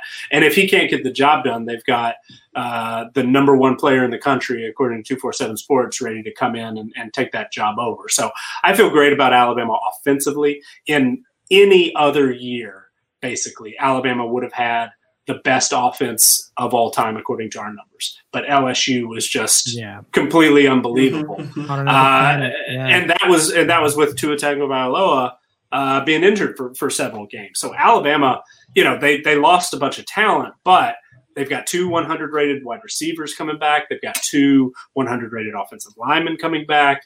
Uh, running back is our number one running back room in the country. Najee Harris is a 100 rated player, and there's depth behind him. I think Najee Harris could uh, win the Heisman if everything uh, clicks. If, if quarterback is an issue and they feed him more, I, I, think he could put up Heisman type numbers. But if not, they've got great receivers, and I, I think the quarterback uh, position's going to be just fine. So, uh, you know, at, you know, defensively they need to get a little bit better. They're seventh in defensive roster strength, which is you know down a bit from where we you know would expect. The defensive line is young, the secondary is young, but you know I took in our All American drafts in addition to taking both of those receivers, I took linebacker Dylan Moses and I took Patrick Surtain the corner very early. So they've got elite talent. They've got elite guys coming in. They're young, yes, but we expect uh, that they will be better. I, I, expect Alabama to win the SEC. I expect them to make it to the playoff, and I, I think they can certainly give Clemson and, and, Ohio State and whoever that fourth team is uh, a run. LSU, my only question is. What's that? oh, well, okay, okay, and and Texas certainly. I think Alabama can give Texas a run for sure. Uh, but speaking of, LSU plays Texas. We actually have Texas as the most talented team. LSU is favored in that game, but that's going to be a difficult one. We already talked about the coin flip against Florida. Uh, Alabama is, you know, uh, they're an underdog against Alabama. It's it's very close. It's a toss up game with Texas A&M. So LSU has a very tough road not to mention they're coming in as the, you know, losing the most overall production basically of any team in college football, losing arguably the greatest quarterback season of all time, uh, with the possible exception of Cam Newton. But I, I think Burrow is is pretty much up there, and tons and tons of talent on defense as well. LSU, you know, could we see a step back like that Auburn team? They won the national championship in, in uh, 2010, but then fell back and lost five games, all blowout fashion the next year. Uh, I don't know that I necessarily expect that, but I think nine wins is is going to be tough. Uh, so I I would not bet this, but I would I would actually probably lean to the under at LSU. If they get it figured out, if Myles Brennan is a great quarterback, if they if they find a guy to step forward uh, at running back. They've got one of the best receiver corps in the country. They've got our number one secondary. So talent is there, but some key questions, plus some coaching turnover, plus a ton of personnel. Uh, so I, I think LSU, everything you know clicked perfectly last year. They were one of the greatest teams all time. I think they take a relatively big step back. Nine wins seems like the ceiling uh, for the regular season, and, and, I wouldn't be surprised if they end up eight and four. No, I don't know that I have much to add to that, Nick. That I mean, mm-hmm. I think you said it perfectly. You know, uh, Alabama is the team to beat, as they usually are. Last year, like you said, would have been one of the best offensive teams ever had it not been for LSU and the incredible run that they had. And LSU is just losing too much to, to match up with this win total. So I think this is fairly easy an over on Bama and an under on LSU, Xavier. What are you thinking? I would love I would love to go over on, on Alabama. I don't trust Mac Jones. I just don't. He I watched him in the biggest game of their season last year throw it away. He threw two pick sixes against Auburn in the Iron Bowl, and that put a very, very bad taste in my mouth when it comes to his ability. I genuinely think this is going to be a season. You know, my my football historians will know about this one when it was Cole Stoudt and Deshaun Watson, where Cole Stoudt started the season off, but Deshaun Watson won that job. I think it's going to happen in what Alabama. What is Cole Stoudt Mac Jones is going to start the season. What type of insurance is he selling? Not much. I, I, hope he's uh, in the brewery business. Mm-hmm. Because uh, I think Mac Jones. Were you making start. a dad joke, yeah. Nick? Mm-hmm, mm-hmm, yeah, oh, I just think it makes sense. He's wearing the shirt. Just think it he's wearing sense. the shirt. Oh, I yeah. should wear my I should wear my Denver Beer Company Walt Weiss shirt. a Cole Stout would sell very well in Clemson, South Carolina. I, would I can't respond to that. Uh, Xavier, you were saying. Uh... I think I think Mac Jones will start the season off, but Bryce Young will be the quarterback um, come mid year. I think he'll earn the job and he'll win the job um, after Mac Jones starts off pretty slow. So I'm going to go under uh, 10 and a half. I think 10 is where I want them at. So I'm going to go under 10 and a half. Um, with LSU, don't really like them either. Um, LSU is a team that loses too much talent for me for me to be ready to put them uh, anywhere near what they were last year. I think they're going to get stomped by Texas. Scott, hooray for you. Uh, I think they're going to lose to Florida in the swamp. Um, I don't like them against Alabama. I think they. Uh, I don't like them against Alabama late in the season at all. Once Alabama gets the gears turning, and I don't really like them in the last game of the season against A and M. That's four losses already for me. Uh, so I'm going to go under with LSU as well. Yeah, yeah, LSU is a tough one. You know, you just you can never have the same expectations after you lose a guy like Joe Burrow, of mm-hmm. course. So, uh, moving down the, the, list in the West here, uh, Auburn uh, is an eight and a half win total. We've got them uh, to go nine and three, but uh, the projections is eight point three, so it's right in line. Uh, Texas A and M is projected to win nine and a half, and we've got them at nine and three, so they're right in there too. Mississippi State uh, is projected to win six and a half. We got them at seven and five. So a lot of good talent here between these three teams that all look a little shaky on their number, Nick. So uh, Auburn, A and M, and Mississippi State, and they're all still in the top twenty overall as far as our rankings go uh, throughout the the nation here. So uh, tell me about these teams. So Auburn, the, the first thing that stuck out to me, their weakest link, according to our numbers, their weakest unit is at running back, and they're still, uh, you know, you know, still in the in the top thirty. And I think at Auburn, if your running back is the biggest question mark, that's a really good sign. Now that also gives them maybe a little bit of an inflated uh, offensive line rating comparatively. You know, lo- replacing five starters is never easy. There's not really a ton of experience coming in. They got a, a graduate transfer who's, who's, made 24 starts, but he's coming from Akron, not really mm-hmm. expected to to pen- be penciled in as a starter. So if the offensive line comes together, then I feel better about the running game. I do like Bo Nix. I think he will take a step forward. I like Chad Morris as we expect to be the play caller. You never know at Auburn how long that will last. Gus Malzahn has handed over the keys a, a few times, and, and, it you know never seems to to quite work or, or really last for any period of time. So there are certainly questions on offense, but defensively, you know, they lost a ton of, uh, of talent up front. They all lost, uh, you know, a highly drafted uh, guy in, at, at corner uh, as well. But the linebacker corps is very good. I think they'll be able uh, to replace. Uh, those missing pieces, Marlon Davidson. Uh, who, who am I? Who am I missing? Who's who's the first round pick? Derrick Brown. Derrick Brown. Exactly. Yeah.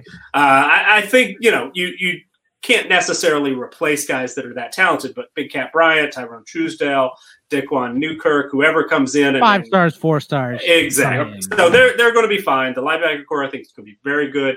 Owen Pappoe is one of my favorite players. KJ Britt is an all conference type linebacker, and and the secondary is young, but but I think they're going to be very good. Uh, Kevin Steele ranks second nationally in our defensive coordinator uh, rating, so I think he's going to get that unit in shape and, and they're going to be highly competitive. Uh, I do like Auburn, I think, to go over. Uh, the eight and a half, I, I, think nine is certainly reasonable. I think that there's a case to be made that this Auburn team could beat LSU and, and get to ten wins. Uh, Texas A&M, I see uh, very similarly.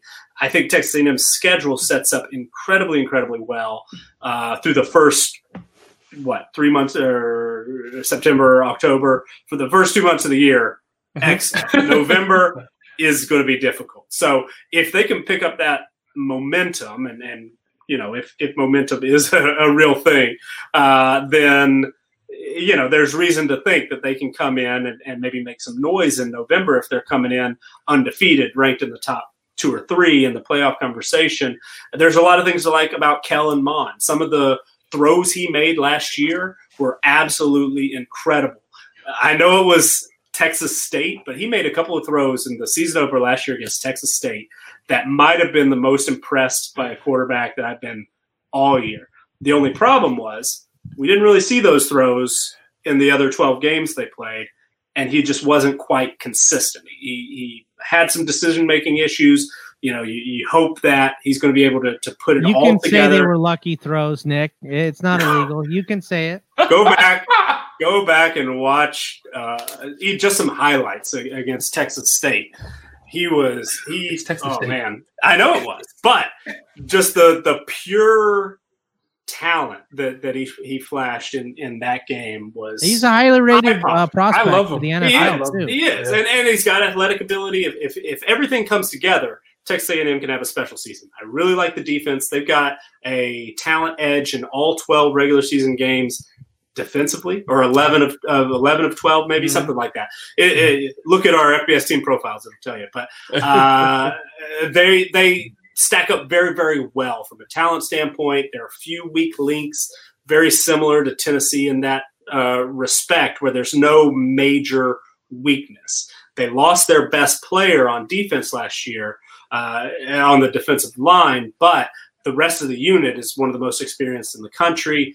You know, they're they're going to be uh, very very tough. We just haven't quite seen them become an elite team quite yet. So you wonder if they're going to be able to get up to that point.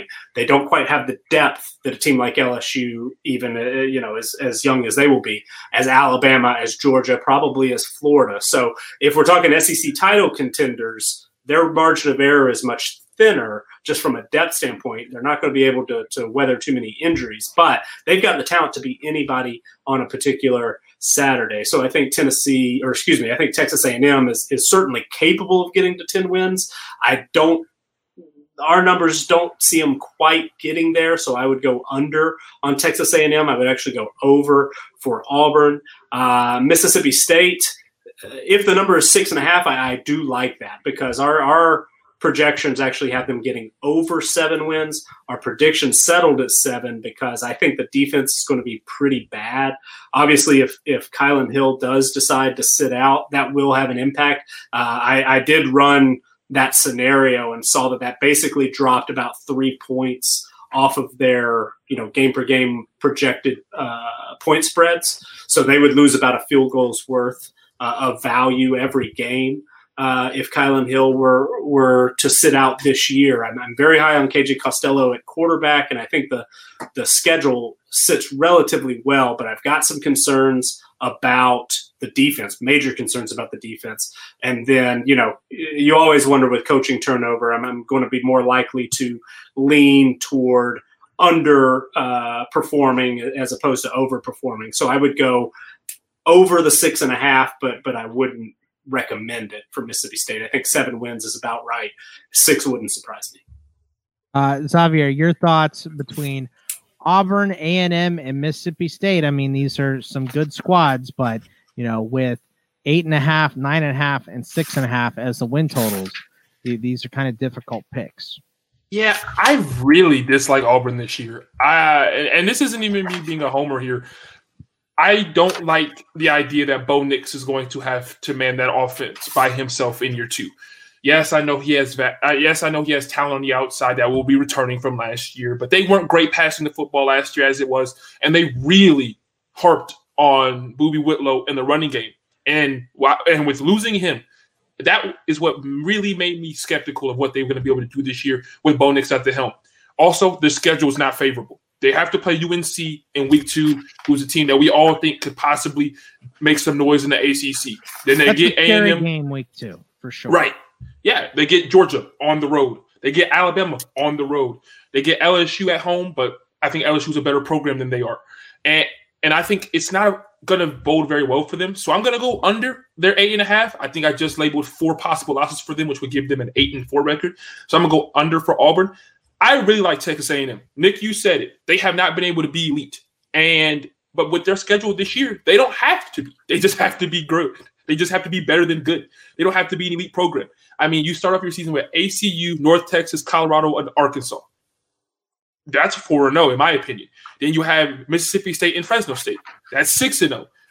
I think we'll know what we're to really get from Texas A&M in Week Seven when they play Auburn. That is to be the where we hit the head to see if they get above the nine and a half that they uh, that they're touted for. Because I don't think they're to be Alabama and LSU the last two games of the year. But if they can get over Auburn, they get ten. So I'm to go over with Texas A&M. I think that Kellen Mond makes that next step. I think last year what we saw from Kellen Mond was he was seeing ghosts. You played LSU's defense last year, Clemson's defense last year, Georgia's defense last year. I would have been seeing ghosts. I would have been having nightmares, dreaming about everybody else's defense, except and theirs as well. So I think Kellen Mond this year will be able to build confidence, something he wasn't able to do last year. And confidence, as we saw from Burrow last year, works a lot well with a quarterback. Uh, so I really like Texas A&M to go over their nine and a half and get somewhere in the ten win range uh, for next season. They're probably one of my dark horse favorites to be the second best team in the SEC West uh, going into next year, as I think that they have the ability to do it. I just think that they've had the schedules that were very unfair to them the last couple of years. And with Mississippi State, I'm going to have to go over. They have like this weird schedule this year where it's broken up in like four pocket in three pockets. It's like cupcakes to start the year off. Then they have a gauntlet in the middle. Then they finish with cupcakes again. And I think that just works out very well for them. Uh, I think that that's going to allow um, Mike Leach and company and KJ Costello to gain confidence in weeks one through four, um, and then battle become battle tested in the middle of the year to finally run through the tape at the end of the year. I think that Mississippi State and with with Mike Leach, that offense is going to work regardless who is there. I think he's been able to prove that at Washington State, and he'll prove it at Mississippi State. Yeah, you're right, Nick. The defense is going to be bad. But since when has Mike Leach had an amazing defense ever in his tenure anywhere? And I think he's going to compensate that with the style of offense that he plays. And with the teams that they're playing this year, I think that'll more than compensate for when they have to play them. I think they will finish with eight wins or seven wins. So I'm going to have them uh, in over as well. Yeah. Uh, I mean, for me, look, you know, Auburn is a tough one. Uh, I because I like this number to eight and a half, but I think the, the points that uh, Xavier made. I, I just I can't take the over there. Uh, I think I'm taking the over on A and M at nine and a half. What? I, just, I the, the schedule is more favorable for them, and you know Jimbo Fisher being there for a while. I think this is kind of the you know uh, do it or move on uh, kind of spot for him. So uh, I think A and M has the talent to win ten games. So I'm going to go with the over for them. And at Mississippi State, you know, we can talk about the schedule, we can talk about the talent and all that stuff. There is too much unrest with Mike Leach coming in a new situation, making some horrible statements to start, having guys transfer, and now one of your star players is thinking about potentially setting out the season as well. I can't take the over on Mississippi State. I just can't. I don't have it in my heart to do it. Um, the last two SEC teams here, Nick, and they're still highly rated nationally. I mean, uh, 31 overall for Ole Miss and uh, 57 for Arkansas. Uh, but the numbers here, Ole Miss is five and a half, which is a fairly low number. We got them winning six games, uh, three and a half for Arkansas, uh, but we only have them uh, for four wins and only one in the SEC. So, um, you know, some lower numbers. They look more tantalizing, of course. Uh, let's go ahead and take these. All they got to do, you know, all Ole Miss has got to do is win six games but uh, that reason is there for a number, right, Nick? Uh, that that number is there for a reason. I'm if I'm not dyslexic. right, and and like I said before, first year head coach, especially a first time uh, first year head coach, as, as we have at Arkansas, oftentimes I'm going to lean to underperforming expectations. And and uh, I say that, but my default uh, uh, setting here and, and sort of the way our projections work out is actually a, a, slight lean to the over on both of these numbers. We have Ole Miss winning six games; they're favored in six. They have talent edges in six. The projected wins add up to six point two three. So that that fits, and and those projected wins actually expect them to win close to three SEC games. So if they only get to two, uh, then they still have a great opportunity to sweep the non-conference schedule if they can win that coin flip against Baylor to start and get to six wins, get to bowl eligibility. I think there's a lot of reason to expect the offense will be good. They've got Jerrion Ealy at running back. That running back position is is actually their highest rated unit. Uh, and it's a top 20 unit, but it, you know, the, there's only one other team in the SEC that's got a lower top ranked unit than Ole Miss, and, and that's Vanderbilt. So I, am really concerned about the line of scrimmage. They finished in the 90s in our performance ratings on both the offensive line and the defensive line. Vanderbilt was the only team that collectively was worse uh, along the line of scrimmage last year, and, and then the defensive line is still a, a major area of concern for Ole Miss coming into this year. Their highest rated player, highest rated by uh, you know eight or nine points actually uh, just entered the transfer portal a, a couple of weeks ago. So uh, some concerns on defense. Their linebacker corps is is really quite good. They've got some talent in the secondary. Got a transfer, probably going to make an impact. Uh, that we talked about a little bit earlier from Navy. Uh, but that defensive line and, and the offensive line a little bit as well gives me a lot of reason to, to be concerned. So Ole Miss really has to take care of business, win all of the games that it's supposed to win to get to six wins. That makes me a little bit nervous, uh, even though our prediction, my prediction, and, and, our projections get them there. So I, I, will have to go with the over, but I, I don't really feel great about it.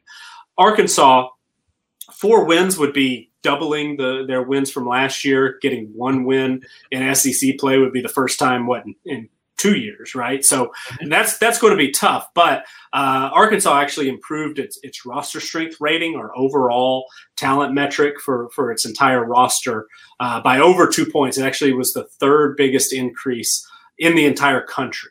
Uh, so that that's big. I mean, the, the, most improved roster in the SEC, getting uh, Felipe Franks, uh, you know, coming off an injury, of course, and, and he certainly was far from perfect in Florida, but getting him in, getting a quarterback that comes in with an over 90 rating in our uh, individual VGR plus player ratings, uh, that bumped their quarterback rating almost 14 points uh, over where it finished last year. And of course, things were an absolute mess at the quarterback position, really you know across the board in Arkansas last year. But they can solidify that position, uh, you know they got Rakeem Boyd back at running back. Sam Pittman, the new head coach, is one of the best offensive lines, um, you know, offensive line coaches in in all of college football. So I think that unit is is going to be decent.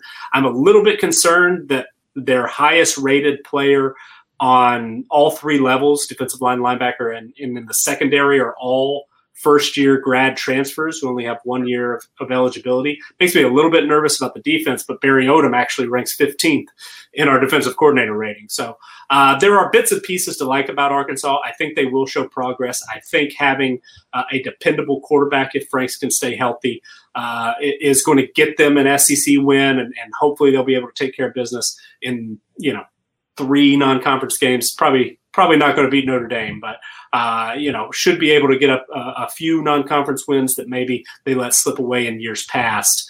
Uh, but I, I, think Arkansas gets to four build, you know, a little bit of momentum going into 2021 and hopefully get Arkansas a little bit back closer to respectability year in and year out because, you know, with with the possible exception of Vanderbilt and even Vanderbilt's been more consistent the last couple of years, Arkansas has, has seen itself fall into the bigger hole, biggest hole of, of any uh, program in the league. So uh, I have some optimism. Uh, I don't think they're going to, you know, shock the world or anything, but I think four four wins is possible, maybe even probable. You know, if Bobby Petrino just could have kept it in his pants, right? What what they could have had at Arkansas. I mean, uh, look with, with with Ole Miss, the the point that you made, Nick, hundred percent correct. Like they're losing six games, so they have to win the other six to hit that number. I'm not banking on that at all. I'm going to take the under for sure. So um, with Arkansas, I think I'm going to go over because I see three wins here at least.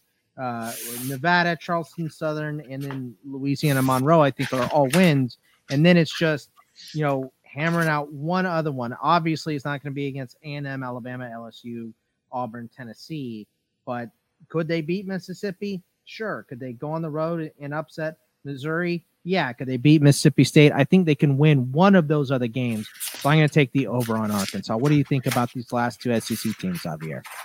I'm taking the over Ole Miss. I'm all on Lake, uh, on Lane Kiffin. I think, uh, and I love Plumlee at the quarterback position. I think he was getting better as the year progressed last year. I mean, he absolutely torched LSU. Although they lost that game, he put up ridiculous numbers. And you know what? It's weird when you look at Mississippi last year yeah, they didn't play all that great. They lost a lot of games, but they were in a lot of the games that they lost. You know, they only lost to five to Memphis. They only lost by eight to California. They only lost um, by one to Mississippi State at the end of the year. We all know why that happened. They only lost by seven to A and M last year. So this is a team that was in a lot of ball games last year. I think when you look at their schedule, they have six wins built into the schedule. Do I think they could get seven? That's the only thing I'm really kind of fighting with myself here because – you look at the six that they obviously could win, but do you think that could be A and M, Florida, Alabama, Auburn, LSU? No. Um, and, and so, uh, but, but I'm still going to go with the over because I think they will get six. I am almost 100% guaranteeing that they'll get their six wins, Ooh. even if it comes down to them having to beat Mississippi State at the end of the year. I'm riding with Lane with Lane Kiffin here. I, I and man, if John Rhys Plumlee could even play up to what he did against LSU last year, every for for for the better half of next year, I got I got Ole Miss with six wins.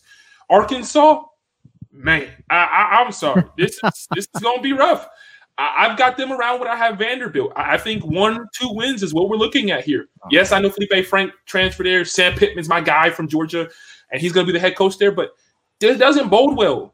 Charleston Southern and Louisiana Monroe are the only two games that I look at and I go, they're going to win that game.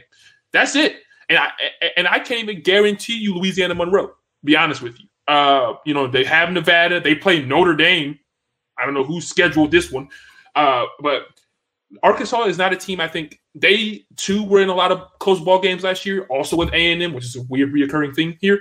But I don't like Arkansas with a first year head coach. And although Felipe Franks is a guy we've seen with talent around him has been good. Let's see what happens when he goes to Arkansas and he's looking at guys that have not that aren't anywhere near what he played with at Florida. That's a completely different difference for him. That's a culture shock for him, and I don't look think it's going to go well at all for Arkansas. I got to go under. Um, so I went under for Vanderbilt and Arkansas. Man, those fan bases are going to hate me. Uh, this is going to be a long show too because we got a lightning round. Uh, the, the, the fun belt here, but here we go. Uh, starting with Nick, App State, uh, the win uh, total is 10. We got them, you know, uh, favored in over nine games. So the 10 total looks decent. The tough matchups here, they, they are favoring both of them at Wake Forest and at home against Lafayette. Uh, I'm going to take the over 10 mm-hmm. on uh, App State. I think that that's an easy one. So I'm actually, that's probably a surprise because we have them favored to win 11 games. Uh, I'm going to go under. I, I, think our projected win total of, of a little over nine is about right. I, I, I predicted nine wins with two uh, Sun Belt losses. We've seen them lose to Georgia Southern in, in recent years. They do still play uh, Louisiana Lafayette, the other you know fringe top 50 team in the Sun Belt.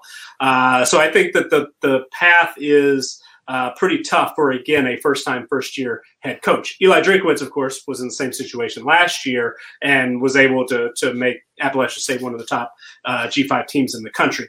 They've got talent. They've got what five all pro or excuse me all uh, Sun Belt guys on on offense at quarterback, couple of receivers, couple of offensive linemen. They've got one of the best corners in the country, another all Sun Belt uh, defensive lineman, but uh, you know, again, first time, first year head coach, I, I give sort of the the uh, you know, it, it, you, I, I, don't give them the benefit of the doubt. I should yeah. Say. So if it's going to be between nine and ten wins, I'm going to side with nine.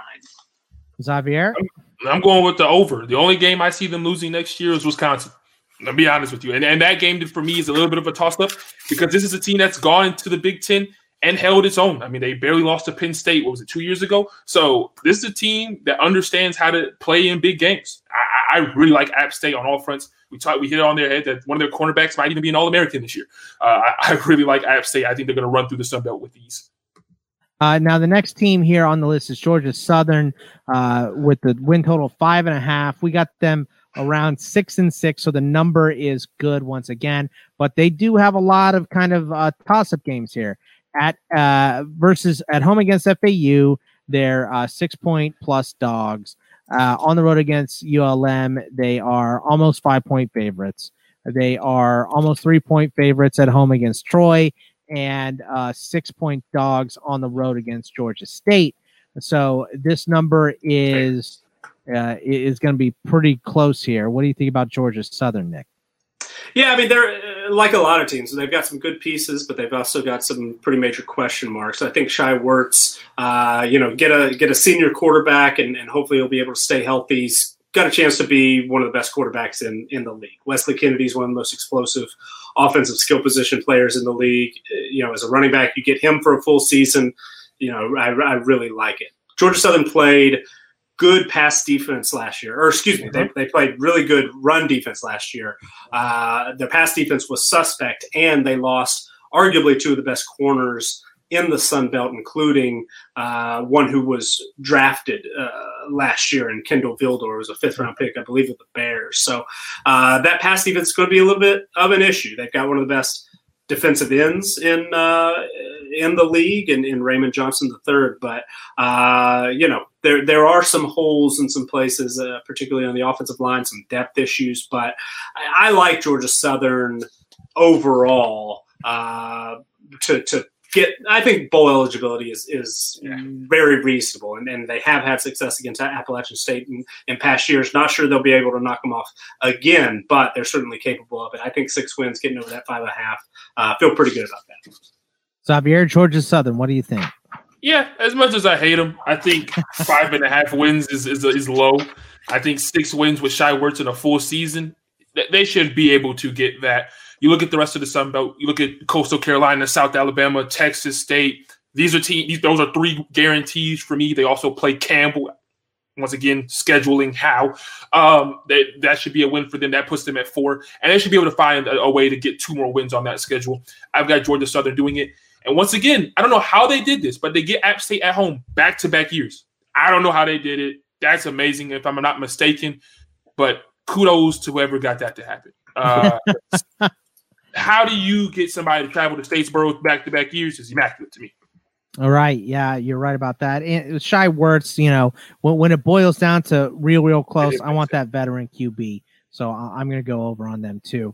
Uh, the next team here is Troy. Uh, seven and a half wins is their over. We got them at seven and five. A uh, couple tough matchups for Troy uh, versus NC State early. They are five, almost five point dogs in that one. Uh, almost six point dogs uh, on the road against Arkansas State, and almost three point dogs on the road against Georgia Southern. So, Nick, what do you think about Troy for this season? I really like Troy. I, I, was disappointed actually that this win total was seven and a half because I thought there was a, a you know, I, we have seven as our predicted, our both our projection and prediction here. Seven wins seems right. And, and I was hoping, you know, because Troy missed a bowl game last year, that this number would be uh, a little bit lower. But, you know, Vegas seems to be fairly high on Troy as well. This wide receiver corps is the best in the Sun Belt, and it might be. Uh, you know, in the in the conversation for best of the G5. Offensively, if they can get the quarterback position figured out uh, after Kaleb Barker uh, ran out of eligibility last year. I think Troy has, has got an opportunity to put up huge, huge, uh, really offensive numbers as a, as a total.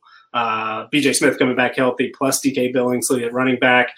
The the receiver corps, Reggie Todd is is the big guy, red zone uh, target, and and Kaylon Geiger is is the you know sort of uh, small, speedy, get him in on jet sweeps and across the middle type guy. So I, I really really like Troy's skill position. Uh, if Parker McNeil, who is a two-time JUCO All-American, comes in and wins that job, or if Gunnar Watson proves that he, that he's the best guy and they can hit the ground running, I think Troy has the talent actually to win the league. Uh, according to our talent edges, they actually have a talent edge against all eight conference opponents that they play. So mm-hmm. uh, they miss Louisiana Lafayette, which is probably the biggest part of of uh, the whole deal. Is you know the the schedule uh, not getting the best team in, in the other division is is big. So I like Troy a lot. I wouldn't be surprised if they win eight or nine games. I don't know that they'll get to ten, which is what our talent edges uh, think, but I think at least seven. And I think there's room, especially if they find a quarterback for eight or nine. I, I like Troy a lot. Xavier. Yeah, Troy reminds me a lot of Georgia State last year. I think that they have the talent and the uh, at the skill positions. They have the ability to score a lot of points. Can the quarterback once again be there and stay healthy? If that can happen for Troy, I think they have a really good chance that we can see Troy and App State play for the Sun Belt in the last week of the season. Um, that would be a really really fun event. I think Troy has the has the ability to do it. Um, I feel like Troy has been a sleeping giant the last couple of years due to injuries, due to lack of quarterback play, things of that nature. I think Troy returns back to the prominence that they once saw, you know, when I was in high school. Uh, so I think Troy's one of those teams that people are not going to be looking out for because they had a bad 2019, but should be looking out for to really be one of the contenders in the Sun Belt this year. So I'm going to go over. Nah, yeah, I'm I'm gonna go over with Troy too. I think all the points you guys are making are right. A lot of uh, all conference talent on that defense too. So yeah, uh, I, I'm with you guys. Now, uh, the only other two teams that have uh, decent win totals here uh, or are highly ranked over 90, uh, Louisiana Lafayette. Uh, is at 10. We've got them for uh, to go 10 and 2. In Arkansas State, their total is six. We actually have them at seven and five. Arkansas State seems like it might be uh, the easiest bet here out of all of these Sun Belt teams, Nick. Yeah, I, I, really like Arkansas State. I, I was pretty skeptical because uh, they've got a, a, bit of a quarterback competition going, and, and it seemed like Logan Bonner, the guy who started last year, uh, got hurt, had a thumb injury, and, and, missed, I believe, the last eight games, something, something along those lines. Uh, I actually didn't like him as much uh, statistically as I like Layne Hatcher, the Alabama transfer who came in and, and uh, was Sun Belt Freshman Player of the Year as a, a redshirt freshman. Uh, but the more I, I dove into it a little bit, um, I really like Arkansas State. I, I, do think Bonner. I think they're very close to the quarterbacks, but whoever gets it, they're probably two of the three or, or four at the most uh, best quarterbacks in, in the league. So I think they're going to be fine there. I really like Jay Adams, Jonathan Adams, the wide receiver. They've got a couple of transfers coming in, uh, and, and, you know I, I think that offense will keep clicking along. They have arguably the the best uh, pro prospect of a defensive lineman, maybe in the league. Uh, and Forrest Merrill, he's absolutely huge. He's one of the strongest guys in all of college football. But the rest of the defense is very suspect. They lost two of their best players to graduate transfers, and, and it's a very inexperienced unit overall. So I think Arkansas State's going to play a lot of shootouts, uh, but I think they've got the firepower uh, to do it. Louisiana Lafayette, Billy Napier has built a very, very talented, very, very uh, highly productive team. They ranked second in offensive line performance last year. They've got a top 20 running back uh, corps. They've got a veteran quarterback. Uh, they've got some talent on defense, especially at the linebacker position. We have them favored in 10 games. We have 11 talent edges, including all eight conference games. That includes Appalachian State, who they do play in the regular season. It's going to be tough to get over 10. I think that's a, really high win total. If you forced me on it, I might go under because I projected uh, win total is is just over nine. But uh, just because things can get a little wacky in the Sun Belt, you know, I mean, we, we saw uh, South Alabama beat uh, Arkansas State at the end of the year. Texas State beat Georgia State. So weird things can happen. I would lean to the under, but Louisiana Tech is a very, very good team. Uh, they have the potential to go 10 and 2, 11 and 1. Uh, who knows? If everything clicks, they could beat Missouri and, and uh, really have a special season. So I like Louisiana Lafayette a lot. Uh, I think Arkansas State, that, uh, that win projection is, is probably my favorite bet of the Sun Belt for an over, but there are two teams that will speed through here at the end who, who actually like the under maybe a little bit better uh, towards the bottom half of the conference. Xavier, your thoughts on those last two? Yeah, I think Arkansas State is going to have to play like they did last year. They played nothing but shootouts last year. The defense was non-existent for about mm, 10 out of the 12 games. So I got to do it again this year. My only issue with this schedule, as opposed to last year, is their non conference schedule scares me a little bit more than last year's did, which is why I think that they'll be over six games, but seven seven games is probably where I have them at a whole. Um, eight games, nine games is a little bit too far for me, a little bit too rich for my blood. Uh, so I'll go over. I think seven games is where they could sit, but their non-conference schedule does scare me more than it did last year. When you look at UL Lafayette, I think this is a team like your App State that they're probably going to be in the Sun Belt Championship again. I think for the third year in a row. Um, I think that it's going to come down to whether who wins the uh, Lafayette App State game to see who, which one may end up undefeated. Uh, you look yeah. at UL Lafayette's non-conference schedule outside of Missouri, non-existent. Wyoming and McNeese State, nothing to sneeze. You know, uh, two things to sneeze at, really. And uh, I think that when you look at the rest, of, oh, and New Mexico State, but when you look at the rest of the conference, I think they run through that for the most part. They are ridiculously good on the ground. They're such a complete team. And like you said, Billy Napier has really got that going there. And uh, it's going to be scary when they come to Georgia State early uh, next year. Yeah, I mean, for ULL, I can't. They're going to win ten games. I mean, that's yeah. what it looks like. But that's the number. So I, I'm going to say under, just thinking you know, an injury, something, you know, could could happen. Uh, I just think it's safer to go under it, but I'm taking the over for Arkansas State uh, for sure. I think they easily beat that number. Um, now, the other ones that we, because I have two minutes left before I have to go record another pod, so we're gonna burn through these. Uh, Georgia State win total is five and a half. Nick, well, what? Where are you going? Uh, probably under. I mean, they have two of the wow. biggest holes to fill, uh, quarterback and running back, based on guys they lost last year. They're experienced everywhere else, but last year everything kind of clicked, and, and having to replace those two guys, I, I have to lean under. Xavier, obviously, uh, you know, an alumnus here. Uh, well, what what are your thoughts on Georgia State? Over or under that number? He's right about the quarterback position, but I still think they're going over. The defense will be much better than they were last year, and we leaned on our offense this, this past year. They're going to be over. Yeah, hopefully. I'm going to go over too. Let let let's take the over on them. Defense should be better. You're absolutely right. Coastal Carolina ranked 121 overall. Nick, uh, four and a half wins is a total for them. But we got them at three and a nine, so it seems like a pretty easy under that's the biggest gap of any of our projections and, and the win total. So that would be our quote unquote uh, best bet if you're looking at these win totals. It's not Xavier's stone cold five star lock Ole Miss uh, pick, but but uh, our numbers don't like Coastal Carolina. And that's just sort of how it is. They play two quarterbacks. That's a little bit of a, you know, iffy. They had a bunch of transfers. So they could contend for bowl eligibility, absolutely. But the way our numbers shake out, only have them favored in two games, only have talent edges in two. So uh, feel pretty good about under four and a half. Uh, now moving on, uh, or I'm sorry, Xavier, what do you say about Coastal Carolina? Under. yeah, under. Yeah, yeah. Not not a hard decision, right? No. Uh, okay, so now ULM, we got four. Texas State, we got three and a half. And uh, we have both those teams favored in uh, or projected to win four games. Uh, four, five, six for ULM, three, seven, oh for Texas State. And the last one here is South Alabama, whose win total is four. We got them uh, right at three in the projected wins and in the projected uh, record. At three as well. So those last three teams, Nick, U, uh, ULM, Texas State, Alabama, South Alabama.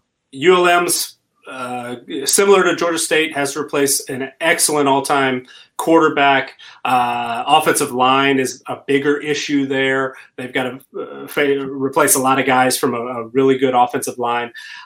I would lean maybe to the under uh, for ULM, even though our actual projected win total is higher than four. It's it's over four and a half, but I you know I just don't love the situation there. Texas State, I've, I've, got high hopes for their offense. Their defense was quite good in, in some cases last year, but they're almost completely starting over at, at linebacker. Uh, bit of an issue. That was a, an, an, area of strength for them last year. Four is is right on. I, I think you know three or four could go either way. Don't have a strong feeling. I'd probably lean to the over. They're bringing in a ton of wide receivers, and hopefully they'll get the quarterback uh, situation handled a little bit better. So hopefully that offense will take a big step forward. Lean to the over. South Alabama, I feel pretty good about the under. They're favored in one game according to our numbers. Two talent edges only three wins projected. Uh, things just something's not quite right there. I, I, felt good about the coaching hire when it happened, but the last couple of years have been really bad, and, and, the offense was particularly bad last year and lost its top playmaker and running back Trey Mentor. So feel pretty good about under four. Uh, yeah, Xavier, uh, ULM, Texas State, Alabama, four, three and a half, four. One of these teams has to get over. That's what uh, I'm thinking. Yeah, yeah. I, I They're all going under. I'm, I'm gonna go ULM. I think ULM is gonna be the only team that goes over. Yes, they lost a one heck of a quarterback, but I just think that it's I'm pulling at straws here. ULM, I think, is going to go over. I'm going to go under Texas State, and South Alabama is going to be another basement dweller. Uh, yeah. I'm going to go under, over, under for me. So I'll That's, take the over on Texas State, uh, just so we get everything in there. But that is it. Uh, sorry to uh, Dash boys, but I do got to go. Uh, remember, you can follow us all on the Twitter at Boggin Sports for me, at CFB Winning Edge for Nick, and at Xavier underscore Triche for Xavier and that is going to wrap it up. Did you want to say one more thing, Nick? I, I couldn't tell what was happening. I'm sorry. I was I was just saying. Sorry. Oh yeah, well, well, I'll figure it. You know, you know, John is such a maniac monster to deal with. I'm sure he'll be really upset with it. Now, John's the nicest guy in the world, so it's not that big a deal. But uh, we will we'll streamline this for next week. It will not be another two hour pod That's next week, hundred percent. So, uh, see, yeah, we will see you guys then. Uh, take it easy, everybody. CFB Winning Edge is a Patreon supported outlet. The more support we receive, the more value we're able to bring to our listeners, readers, and users. There are several projects on our wish list for the 2020 college football season, including written previews, a weekly newsletter, and expanded podcast schedule. However, we can't grow without your support. Join us at patreon.com slash CFB Winning Edge for details.